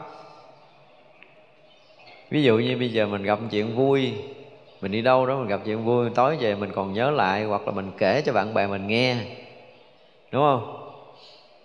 Mình gặp một cái cảnh gì đẹp thì mình về mình có thể là mình ngồi mình yên cái mình nhớ tới cảnh đó mình cũng thích. Hoặc là mình chụp hình rồi về cái mình mở lên mình coi rồi nhớ các Pháp. Bồ Tát không có vọng tưởng này, không có cái chuyện quá khứ vị lai. Vì sao vậy Bồ Tát không có vọng tưởng này? Ai nói trúng tôi thưởng liền. Vì khi mà trí của Bồ Tát đã thấy á, thì sao? Là xuyên suốt quá khứ vị lai, lúc nào cả ba thời cũng hiện nơi tâm Bồ Tát. Không có chỗ nào là cái chuyện đã qua để tưởng lại, không có. Mỗi điều hiện hết, là trải qua hàng hà sa số kiếp, bây giờ nó cũng đang hiện đây nữa. Cho nên không có vọng tưởng, không có vọng tưởng mà trí đã thấy khắp cả ba thời. Trí đã thấy khắp không gian này rồi, cho nên không có cái chuyện gì mà khuất trong tâm Bồ Tát để có thể tưởng lại hết trơn, không có. Tất cả đều là hiện tiền, hiện hữu. Chúng ta không tưởng nổi cái điều này thiệt luôn á. Nếu mà không học Phật Pháp tới Kinh Quang Nghiêm là chúng ta không tưởng nổi là có cái chuyện này xảy ra. Và cho tới giờ phút này những người học Phật tôi nói là cũng không mấy người chấp nhận nổi cảnh giới này. Chấp nhận thôi, gật đầu cho đó là là đúng cảnh giới của bậc giác ngộ thôi cũng không có mấy người. Mình nói này thì giống như mình đang nói chuyện mà viễn vọng viễn vọng rồi đó, giống như cái người nông dân bây giờ á. Chúng ta bây giờ về quê mình kể cái chuyện của khoa học đó nha. Tức là bây giờ cái viễn vọng kính không phải là nó nhìn thấy là sao kim, sao mộc, sao hỏa nữa, mà nó thấy luôn cả cái dải ngân hà, thiên hà rồi. Thì người dân quê tin nổi không? Gì có cái kiến mà thấy tùm lum thấy ghê vậy. Có đâu. Người nông dân chứ không bao giờ chấp nhận cái này. Và trừ trường hợp họ có bắt đầu hiểu biết khoa học thì thấy rõ ràng là viễn vọng kiến. Bây giờ nó thấy tới hàng mấy trăm tỷ cái hành tinh rồi, họ thấy rất là rõ. Ví dụ vậy đó, có những hành tinh cách chúng ta hàng ngàn năm ánh sáng, viễn vọng kính bây giờ đã thấy rồi. Mình bây giờ mình nói là cái cảnh giới đó là xuyên suốt cả quá khứ, hiện tại, vị lai thì tin nổi không? Ai không tin thì không bao giờ chứng thánh được. Tin này đi mới hy vọng chứng thánh. Mà cảnh giới của thánh là phải như vậy. Khi mà chúng ta nhập định mà nó không có hiện ra như vậy là định mình gọi là cái gì? Suy định. Nên nhớ như vậy, nếu mà mình chỉ là cái định là mà bật vọng niệm thôi, an lạc rồi, thanh tịnh gì gì đó hiện ra ngày này qua tới tháng kia. Bởi vì nhiều khi mình nói chấp nhập định 1000 năm mà chưa giác ngộ thì định nó cũng chẳng có giá trị gì. Mà đây là một sự thật. Nếu mà không có đủ cái tuệ giác ngộ, không có hiện hết ba thời quá khứ hiện tại vị lai một lượt nơi tâm Bồ Tát, thì vị này không phải là cái người thực sự giác ngộ rồi. Đó là cái điều mà chúng ta phải biết. Cho nên là đối với tất cả các Pháp ấy, thì Bồ Tát không có vọng tưởng để nhớ. Vì lý do là thấy xuyên suốt ba thời nhớ gì nữa. Lúc nào nó cũng hiện tiền hết trơn, lúc nào cũng rõ thấu đó, đó. Không cần phải nhớ tới nhớ lui. Cho nên muốn nói gì cũng được. Nói Phật Pháp cái kiểu thượng trung hạ, nói sâu nói cạn rồi. Của Phật quá khứ hiện tại vị lai thì muốn nói cái kiểu gì họ cũng đều nói được. Tới chỗ này rồi là thuyết Pháp bất tận, không có cần phải học ở đâu đó, không có cần phải học. Mà ở đây dùng từ là dầu không có nhiễm trước thế gian, nhưng mà không có bỏ các hàm thức. Thấy thương không? Không có nhiễm cái thế gian này, nhưng mà những cái bậc hàm thức, những cái loài côn trùng nhỏ nhất các vị Bồ Tát cũng thương nữa. Đừng nói là loài người của mình là lớn rồi, loài người lớn rồi. Ở đây dùng cái từ là không có bỏ các loại hàm thức, tức là loài chúng sanh côn trùng nhỏ nhất. Nó có tâm thức hoặc là nó không tâm thức đi nữa, Bồ Tát vẫn thường. Đây thì mới thấy được cái tâm của một vị Bồ Tát. Đương nhiên là không nhiễm thế gian, đi hoài trong thế gian. Bồ Tát chưa bao giờ rời thế gian này. Ví dụ như mà hỏi một cái vị mà thực sự giác ngộ là đời sau ông còn muốn tới đây không, thì không suy nghĩ Bồ Tát trả lời là ta còn đi hằng hà sa số kiếp nữa lần. Nói ủa tu sao mà không thoát sinh tử, sao đi thế gian hà sa kiếp? Thì trả lời sao? Còn sinh tử đâu thoát. Hết rồi. Đối với Bồ Tát không có nói chuyện sinh tử, tại vì không có tính tới cái chuyện cái mạng số nữa, mà đã ở trong cái cảnh giới vô tận vô biên của cái pháp giới này rồi. Và cái hiện thân hiện tướng là một cái gì đó tạm mượn phương tiện, mượn ảo tướng của cái thân này để họ đi lại trong cõi này để độ sanh thôi. Cho nên mượn cái mạng này rồi bỏ cái thân này, đó là cái chuyện giống như cầm ở tờ giấy bỏ xuống vậy thôi. Đối với Bồ Tát không có cái gì là dính mắc trong cái thân tướng của các cõi, hoàn toàn không có dính mắc. Cho nên đi vào các cõi giống như là cái gì? Các vị Bồ Tát mà tới một cái, tới cõi này của mình á, mình tưởng tượng là mình ngồi đây mình chơi, mình khải móng tay một cái thì nó không mất thời gian nhiều, đúng không? Nơi tâm của mình hiện có một cái khải móng tay, nó không phải là thời gian dài. Thì một cõi của mình ở đây nó còn bằng 1/1000 của cái khải móng tay của Bồ Tát nữa. Thấy cái thọ mạng của Bồ Tát kinh khủng đến mức đầu đó đó.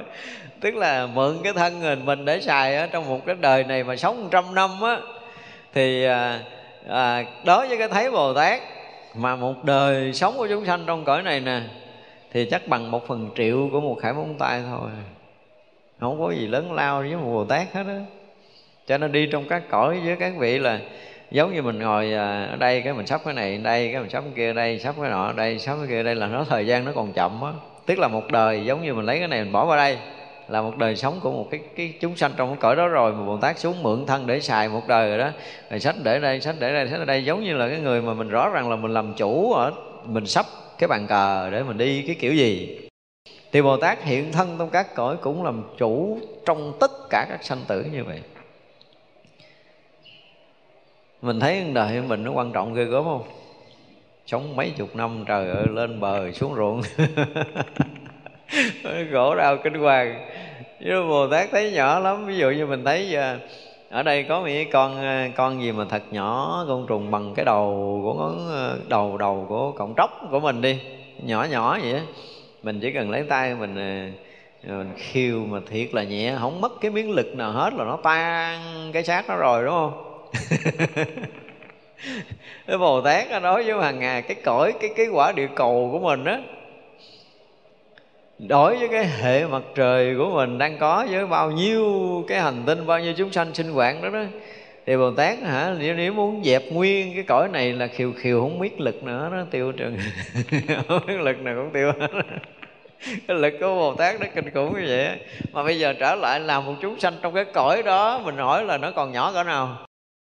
Còn nhỏ nữa, đúng không? Cả một cái hệ mặt trời, một dải ngân hà, dải thiên hà đi, thì đối với Bồ Tát cũng là cái gì đó rất là nhỏ, nhỏ lắm luôn.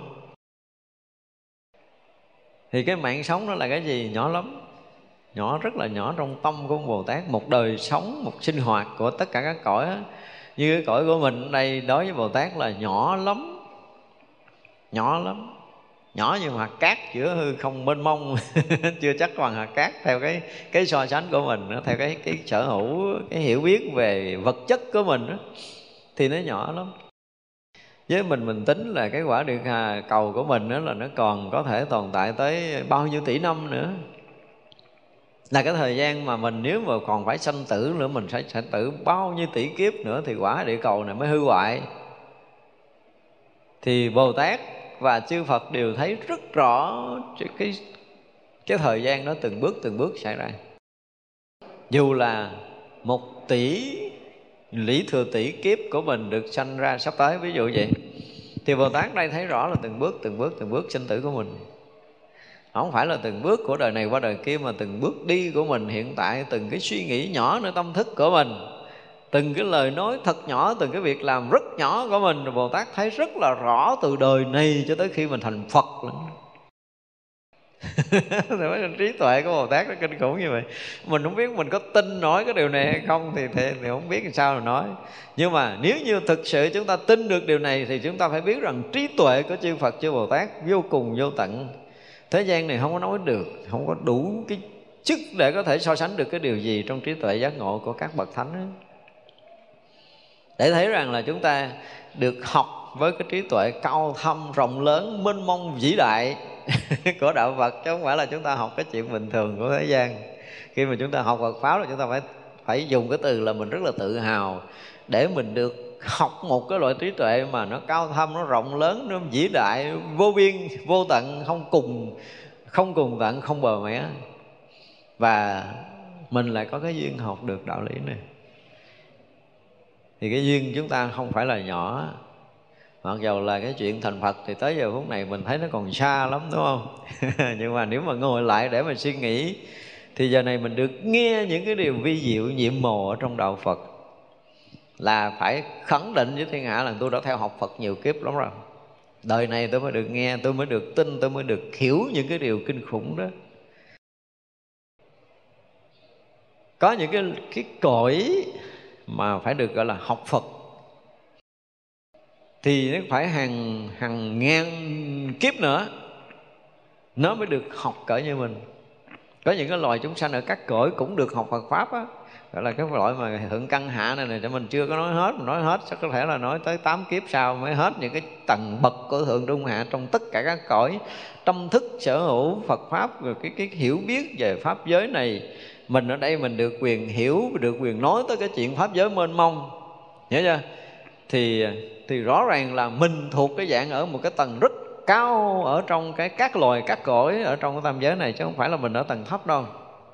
Loài người ở cái tầng rất là cao, mới nói tới cái chuyện hư không Pháp giới này. Có những cái loài, có những cái cõi mà cái hiểu biết của họ nó không có ra ngoài. Và cho tới bây giờ, ngay cả loài người của mình đi, đúng không? Loài người của mình đi mà về dân quê chúng ta hỏi là cái gì? Tới giờ phút này nhìn lên trời thấy trời xanh là bầu trời của mình nó cong cong vậy nè, đúng không?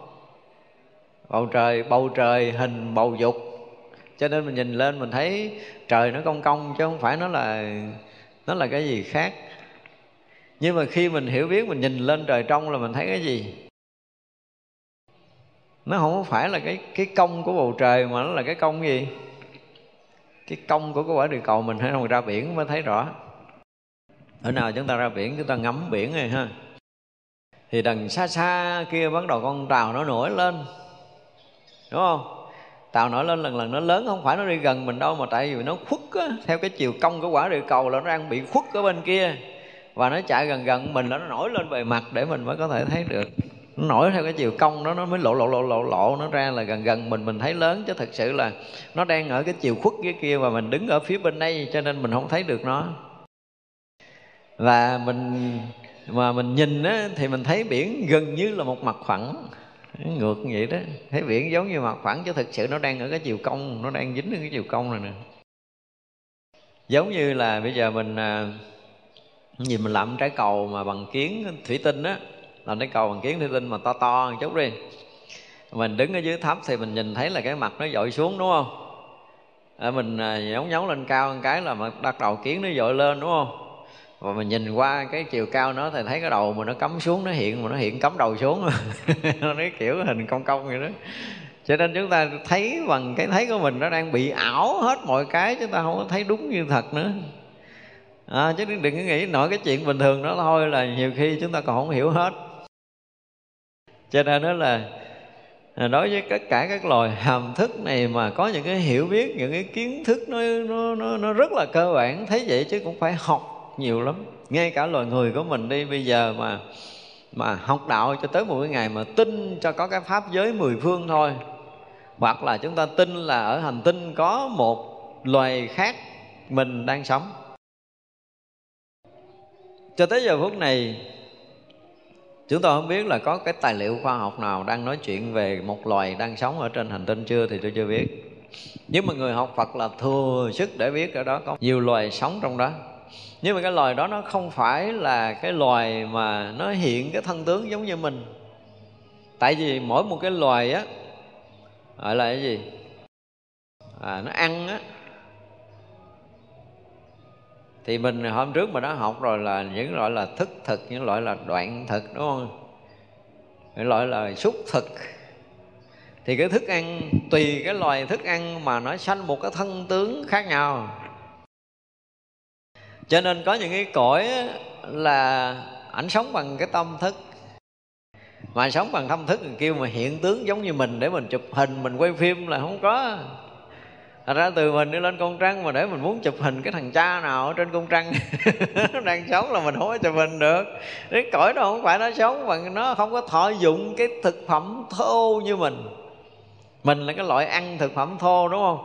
Mình ăn vật chất cho nên mình hiện cái thân tướng vật chất. Có những cái cõi nó sống trong thiền định, ông trời còn không biết, đừng nói là mình.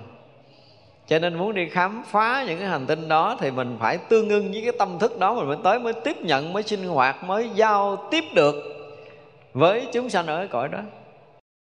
Ở các cõi nó khác nhau một chút là mình giao tiếp không được rồi. Và bây giờ mình nói ngay cả loài người mình đi, thì là mình đang theo đạo Phật, cái ông kia đang theo đạo Chúa.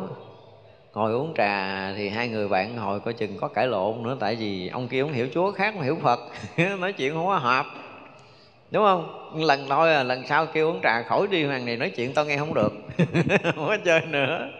Đó, nói loài người mình thôi, tâm thức khác nhau là cái không ít bàn chuyện chung được rồi. Thì khi mà ra mỗi người một cái tâm thức hoàn toàn khác á, và chúng ta cũng thấy rất là rõ là ví dụ như người bạn thân chơi với mình đi, mà nó muốn giấu mình một chuyện, mình đâu có biết đâu, đúng không? Mình hoàn toàn mình không biết. Thì như vậy là khi mình sở hữu một cái tâm thức riêng á, thì cái người bên cạnh mà có nghĩ ngợi hay là buồn thương mình cũng hoàn toàn mình cũng không biết, khi mình đang còn ở riêng.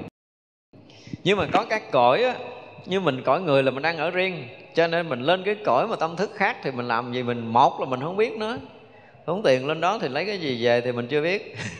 Chứ còn mà muốn kiếm ai sống trên đó là chắc chắn không được. Rồi lên đó mình về nói là chỗ đó nó không có nước, rồi nó không có cây cối, nó không có sự sống. Bây giờ đem nước lên đó còn rau để ăn. Tức là cái tâm thức của mình nó đang là ăn để sống, uống để sống. Nhưng mà cái cõi đó nó không phải ăn uống vật chất như mình. Nó là loài chúng sanh không ăn uống vật chất như mình. Nó không có hiện tướng ra như mình, cho nên mình khó có thể chụp hình và quay phim nữa. Nhưng mình hiện tướng vật chất lên đó, thấy không? Thấy mình hết đó, thấy mình móc đất đem về, thấy không có gì thôi cho mình ăn đi. Chứ mà lấy nhiều coi chừng có chuyện á. Lấy ít cho mang về chơi. Thấy là lạ rồi cho miệng cục hay cục vậy đó, chứ còn lấy nhiều là không có được đâu. Ra không có thể làm được cái gì. Ở trên mảnh đất đó họ thấy, ví dụ như bây giờ mình tưởng tượng nha, là ở miếng đất của mình khoảng 1.000 mét vuông. Rồi tự nhiên có con trùng nó bò vô, nó ăn, nó sống ở đó. Mình thấy cũng đâu có ảnh hưởng gì với đất đai mình đâu, hơi kệ nó đi. Chớ mà con trâu, con bò bắt đầu vô nó dậm hư là có chuyện đúng không? Ở cỡ đó nó thấy mình lên đâu làm gì đó, thật kệ. Chứ không phải là họ không có khả năng ngăn chặn mình tới, thừa sức hết đó. Và có những là chúng sanh ở các cõi mà có những cái thăm dò vũ trụ, họ thấy đâu có làm gì được thôi. Và cũng đâu có thấy biết được đâu. Chứ họ thừa sức. Ví dụ như sao quả mà trước khi mà bị nóng như bây giờ thì họ cũng sinh hoạt, cái loài đó họ cũng sinh hoạt giống như loài người của mình. Và khi văn minh họ phát triển đến cái mức độ đó, là họ ngăn chặn tất cả những cái mình tưởng tượng như mình muốn tới quay phim, chụp hình, thăm dò để thăm dò cõi họ đi. Họ phát ra một cái loại tín hiệu cắt tất cả các sóng của tất cả các loài, các cõi khác đi tới mới thăm dò sao quả. Trước đây họ đã đạt tới cái đỉnh đó rồi. Vì văn minh họ đã đạt tới cái đỉnh đó rồi. Và đạt tới mức độ cao là coi như là khắp cái sao hỏa, hàng nào cũng chế được cái gì, cái bom nguyên tử hết đó. Cho nên một trận kịch chiến xảy ra là sạch hết rồi. Thì mình rồi mình cũng bắt đầu lần lần đi tới đó. Mình cũng bắt đầu là cái gì? Ví dụ như trước đây là nhà khoa học nói tới cái chuyện mà có cái sao chổi chuẩn bị đang trên đường bay thẳng vô quả địa cầu mình, thì các nhà khoa học chuẩn bị một cái loại khí để mà khi nó tới là bắn để đẩy cho nó đi trượt ra, ví dụ vậy đi. Thì đó cũng là cái tính toán của nhà khoa học. Nhưng mà khi mà cái loài người của mình nó chưa, cái tâm thức của loài người mình nó chưa hết, tức là loài người mình vẫn còn sinh hoạt trên cái cõi này mà nó chưa tới lúc mà nó tận diệt, thì tự động cái lực của tâm thức của mình nó đẩy trượt ra, chứ còn không cần các nhà khoa học đâu. Nhưng mà ý mình muốn nói là sao quả nó có một cái đoạn mà phát triển cái văn minh kinh khủng. Chúng ta không bao giờ tưởng tượng nổi, khoa học của mình nó còn xa lắm với sao quả trước kia. Văn minh nó phát triển dữ lắm. Gần như là người nào, người dân ở sao quả là một cái nhóm nhỏ thôi, nó cũng chế được đĩa bay, nó bay từ hành tinh này qua tới hành tinh kia chơi được. Bằng cái năng lượng của vũ trụ mà nó không cần xài xăng giống như mình, không xài khí đốt giống như mình. Nó xài tới cái mức đó rồi. Văn minh nó cao đến mức độ cực cao đó rồi. Và khi nào loài người lên tới đó nó mới có nghĩ tới cái chuyện ngoại diệt. Còn bây giờ thì chưa đâu. Bây giờ mình vẫn còn đi bộ được, bà con mình chưa có xe hơi đi hết, hoặc là chưa có tàu bay đi, thì chưa tận diệt đâu, yên tâm, chưa tận thế đâu. Cái loài người của mình sắp tới nó sẽ là phát triển đến cái độ là người nào cũng có thể tự làm được chiếc đĩa bay mà không cần cái xăng sinh học hay là cái gì hết, mà có thể xài được năng lượng bay vòng vòng cõi này cõi kia chơi, thì mới hy vọng là sẽ tận diệt giống như do sao quả. Chứ còn chưa tới đó là chưa tận diệt đâu. Nên là ở đây mình muốn nói là cái gì? Bồ Tát thấy hiểu hết các tầng tâm thức, các loài, các cõi thì hết luôn mà không rời tâm của các ngài, thấy biết hết đó. Thì mỗi một loài, mỗi một cõi Bồ Tát hiện thân tới đó để giáo hóa tùy theo loài, tùy theo cõi đó, chứ không bỏ ra khỏi cái tâm của mình. Cũng chẳng bỏ rời đạo chúng sanh mà được trí vi diệu như vậy. Cái hay là cái gì? Khi Bồ Tát xuống tới cõi này, đây dùng từ là không bỏ rời cái đạo chúng sanh nha. Đạo chúng sanh là cái gì? Bây giờ ví dụ như cõi mình nè, nếu giúp người là tốt mà giết người là xấu, đúng không? Thì Bồ Tát xuống đây cũng phải giữ cái này á, nói thiệt đó là tốt mà nói dốc là xấu.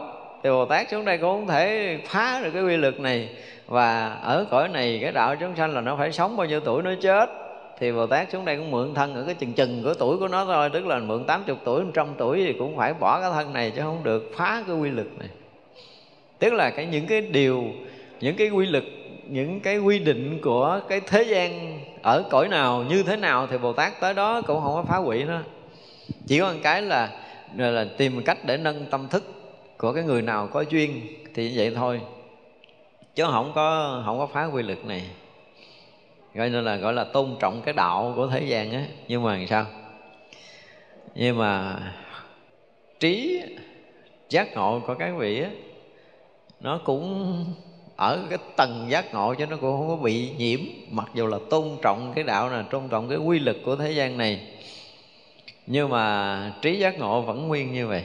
Dù là sống là một chúng sanh, ăn uống đi đứng nằm ngủ giống như mình, và tất cả những cái quy lực xã hội, những cái tốt, những cái xấu, những cái đúng, cái sai là Bồ Tát vẫn tôn trọng. Tức là không phá hủy pháp thế gian, nhưng mà vẫn giữ nguyên được cái đạo mà vô y vô trụ của mình. Đó là cái điều đặc biệt của một vị Bồ Tát khi đi vào các cõi. Bồ Tát chưa từng phân biệt nghiệp, cũng chẳng chấp lấy các quả báo. Tất cả thế gian từ duyên sanh, chẳng rời nhân duyên thấy các pháp.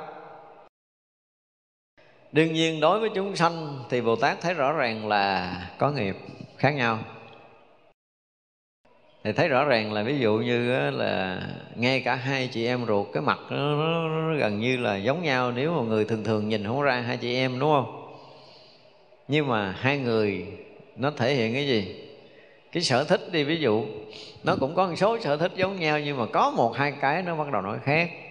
Cặp mắt giống nhau, như người lớn người nhỏ đó, người đẹp hơn chút, người lé lé chút. Nó có như vậy đâu mình chứ. Ví dụ như mình nhìn cái đầu người tóc nhiều tóc ít thôi là nghiệp nó đã khác nhau. Tức là đối với mỗi chúng sanh nó đều có một cái gì đó nó hoàn toàn khác, cho nên thân tướng nó lộ ra không ai giống ai 100% hết á. Không thể giống nhau 100% được. Vì khi ngồi xuống là rõ ràng hai người suy nghĩ khác nhau, hai người kiến thức khác nhau, hai người nghiệp tập khác nhau. Thì chúng ta thấy rõ ràng là cái thế giới mình hơn, bây giờ là hơn 8 tỷ người rồi. Nhưng mà kêu nó là sao có người này giống người kia 100% giống nổi không? Không có đâu, nội móng tay, hai bàn tay giống nhau, chứ nó một móng cũng khác nữa. Cái móng lớn, móng nhỏ, móng tròn, móng bằng tùm lum trong đó. Không có giống nhau được cái gì hết. Răng mọc cũng khác nữa. Chỉ nhìn cái tướng bên ngoài, nhưng mà khi họ cười cái răng khác nhau là nghiệp họ cũng khác nhau. Làn da họ khác nhau thôi, số lượng tóc, số lượng chân mày, số lượng lông mi họ khác nhau thôi, là tất cả những cái đó đều là nghiệp khác nhau hoàn toàn. Chúng ta phải thấy là loài người của mình nó kinh trùng, phải không? Hàng 8 tỷ người thì 8 tỷ người, mà nếu mà ngồi chụp hình mà đưa lên máy để mình coi, mình kiếm coi ông nào giống mặt mình không, đó là hơi bị hiếm, không có, khó gặp. Khó thấy lắm. Nhưng mà Bồ Tát cũng không có phân biệt, mặc dù là biết tất cả những cái sai biệt đó. Nhưng mà ở nơi tâm của Bồ Tát chưa từng có ý niệm là phân biệt nghiệp. Không phân biệt. Nghiệp nào cũng là cái gì? Nghiệp chúng sanh. Nghiệp nào cũng là nghiệp mà cần phải cứu thoát. Nơi tâm của Bồ Tát thì Bồ Tát không phân biệt nghiệp rồi. Nhưng mà đối với tất cả những nghiệp của thế gian á, Bồ Tát vẫn không phân biệt. Đó là rất là bình đẳng khi đi tới với tất cả chúng sanh muôn loài ở các cõi. Và không thấy gì, không có chấp quả báo. Vì thấy rõ à, cái người này làm cái này là sẽ có cái quả gì ở đời nào. Thấy chưa? Mình chửi người ta một tiếng, mình nói nặng người ta một tiếng, thì mình cũng chẳng có thấy gì đâu. Với mình thì mình rõ ràng là mình giận lên mình nói, rồi mình giận lên mình chửi, rồi mình giận lên mình đánh người ta, thì mình không thấy gì hết á. Nhưng Bồ Tát thấy rõ. Chửi một tiếng hả là đời sau bị đè đầu đập xịt máu cỡ nào Bồ Tát thấy hết rồi. Cho nên tới cái đời mà mình phải gặp lại mình trả quả báo á, thì Bồ Tát thấy rồi. Thấy này lâu lắm rồi, tao thấy cái chuyện này hồi mấy trăm kiếp về trước. Cho nên đời này có khóc đi nữa là Bồ Tát cũng thấy rõ. Đó là nói chấp trước quả báo. Bồ Tát không có chấp là gì? Con đường của nghiệp báo là đối tất cả các bậc giác ngộ đều thấy đi từng bước một. Mình bây giờ mình làm tốt mình không biết quả báo gì, mình làm xấu mình không biết quả báo gì, chứ Bồ Tát là thấy hết. Tại sao mà giờ này mình nghĩ tới cái chuyện mình cứu cái người này? Nghĩ thôi nha, chứ đừng nói là mình hành động. Thì Bồ Tát đã thấy rất là rõ là hồi xưa do nhân duyên như vậy, cho nên đời này mình gặp người này mình thương, mình muốn giúp. Nhưng mà người kia khổ hơn, năn nỉ mình mà mình không muốn giúp. Có không? Có. Họ khổ hơn năn nỉ mà mình trỉnh queo mà mình không có động tâm. Mà cái bà này mới rên rên miếng cái mình lo sốt ruột. Rõ ràng là quả báo. Nó có quả báo chứ không phải là không. Có người chết trước mắt mình vẫn lơ, nhưng mà người này là bị mũi cắn thiếu điều, mình muốn chạy hết trời này mình kiếm thuốc mình sức. Quả báo. Thì vậy là Bồ Tát thấy rõ lắm, từ đâu mới có chuyện này. Thành ra là các vị không bao giờ gọi là chấp quả báo, không có. Thấy rõ, biết rõ. Do trí tuệ thiên suốt cả bao thời, thấy mọi chuyện xảy ra là nó phải là như vậy, nó không có khác hơn được. Nhân quả nó được hình thành do từng bước mà sinh tử chúng ta đã tạo. Cho nên Bồ Tát thấy hết rồi, không có lưu tâm, không có quan tâm nữa. Và không rời nhân duyên mà thấy các pháp, tức là thấy rõ ràng là các pháp do nó duyên hiện có chứ còn không có cái gì khác. Cảnh giới như vậy đều thâm nhập, chẳng ở trong đó khởi phân biệt. Bậc điều ngự sư của chúng sanh, nơi đây sáng tỏ khéo hồi hướng.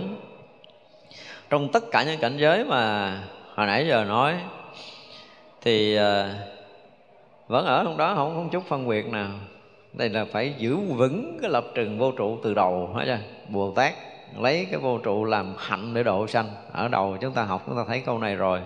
Cho tới giờ phút này thì tất cả những cảnh giới của tất cả chúng sanh, rồi cảnh giới của chư Phật, những cái nơi tu chứng, những cái cảnh giới tu chứng gì đó, thì bây giờ phải khẳng định lại là cảnh giới nào cũng thâm nhập được hết. Trong cảnh giới chư Phật cũng thâm nhập được, cảnh giới chư Đại Bồ Tát cũng thâm nhập được, cảnh giới của các loài chúng sanh, của các loài hàm thức mà nhỏ nhất là thấp thổi nhất thì Bồ Tát cũng thâm nhập được.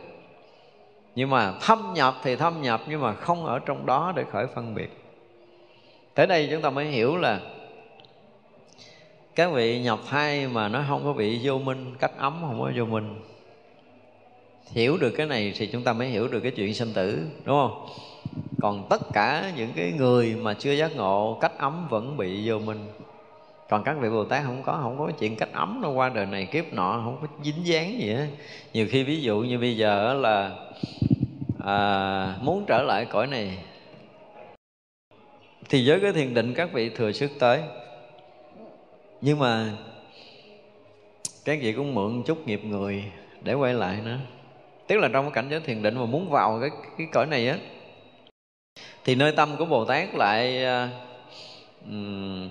động lên để thâu cái nghiệp người. Mình dùng cái từ là thâu nghiệp người đi. Nó có những cái nhân quả gì liên quan tới người này nọ kia là Bồ Tát cũng phải vận dụng trí của mình, tức là sử dụng cái dụng trí của mình để nó tương ưng, để mình có được cái vốn tương ưng với cái loài người thì xuống đây để làm người. Thì cái vốn phước báo nhiều đời nhiều kiếp,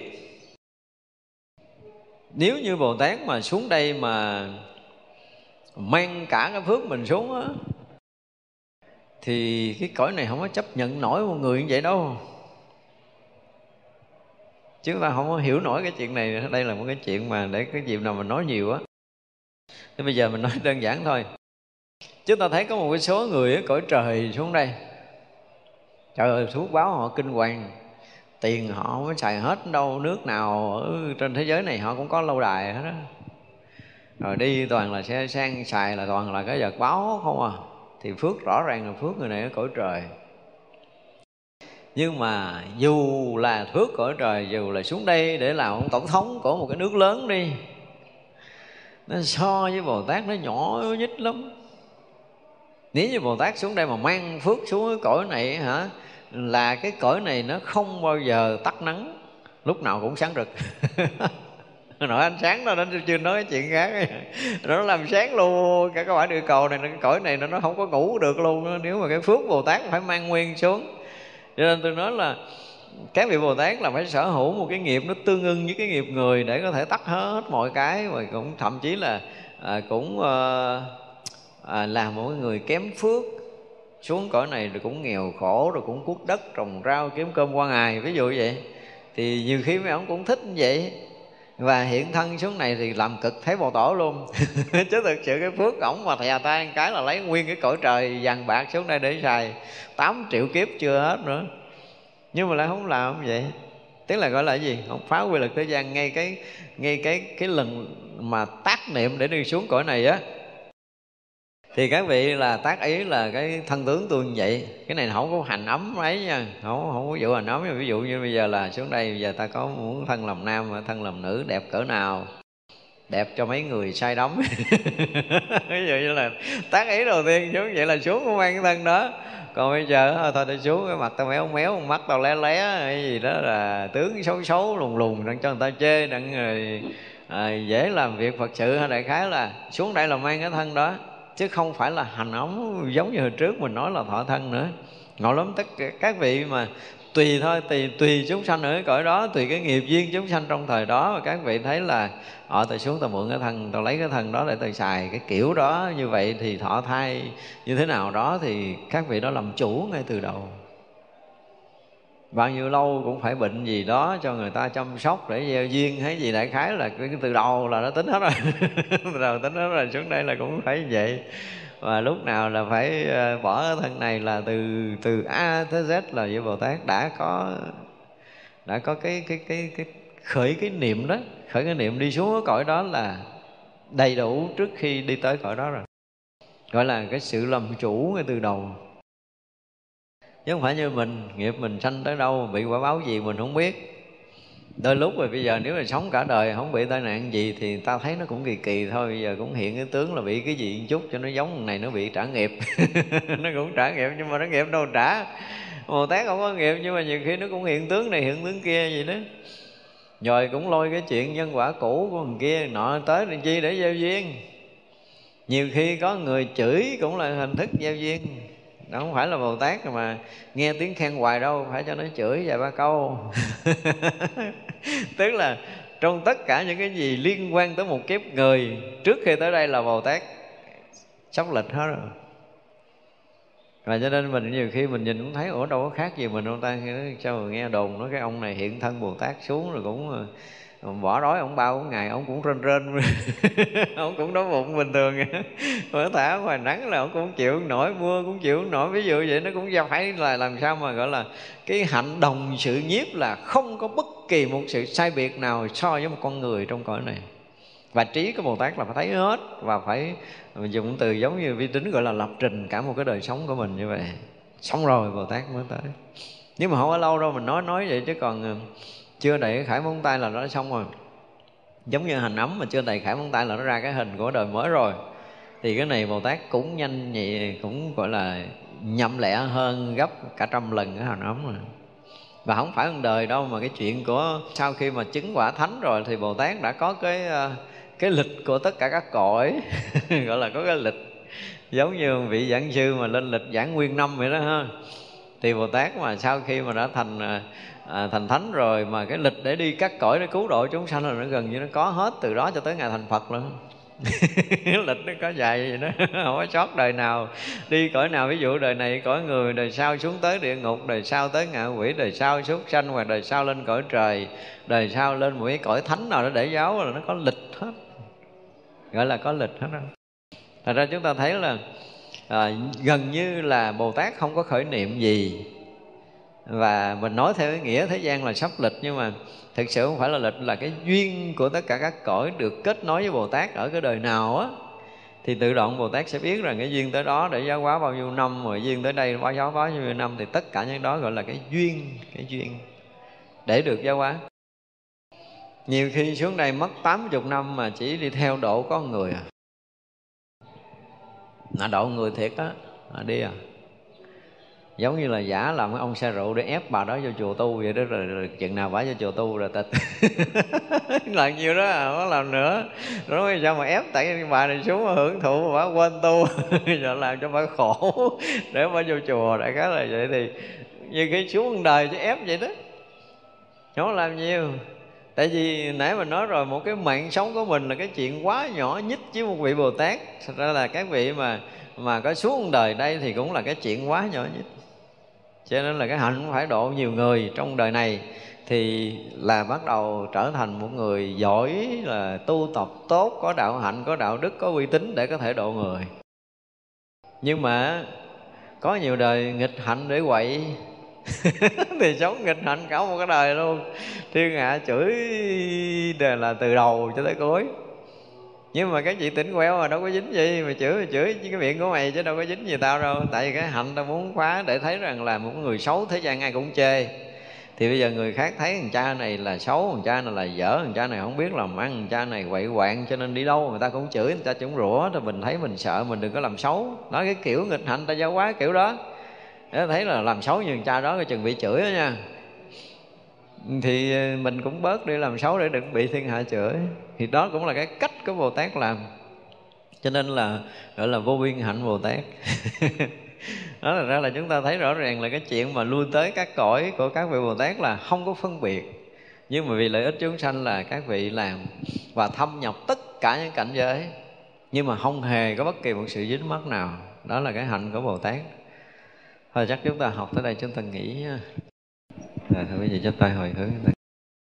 Chúng sanh vô biên thời nguyện độ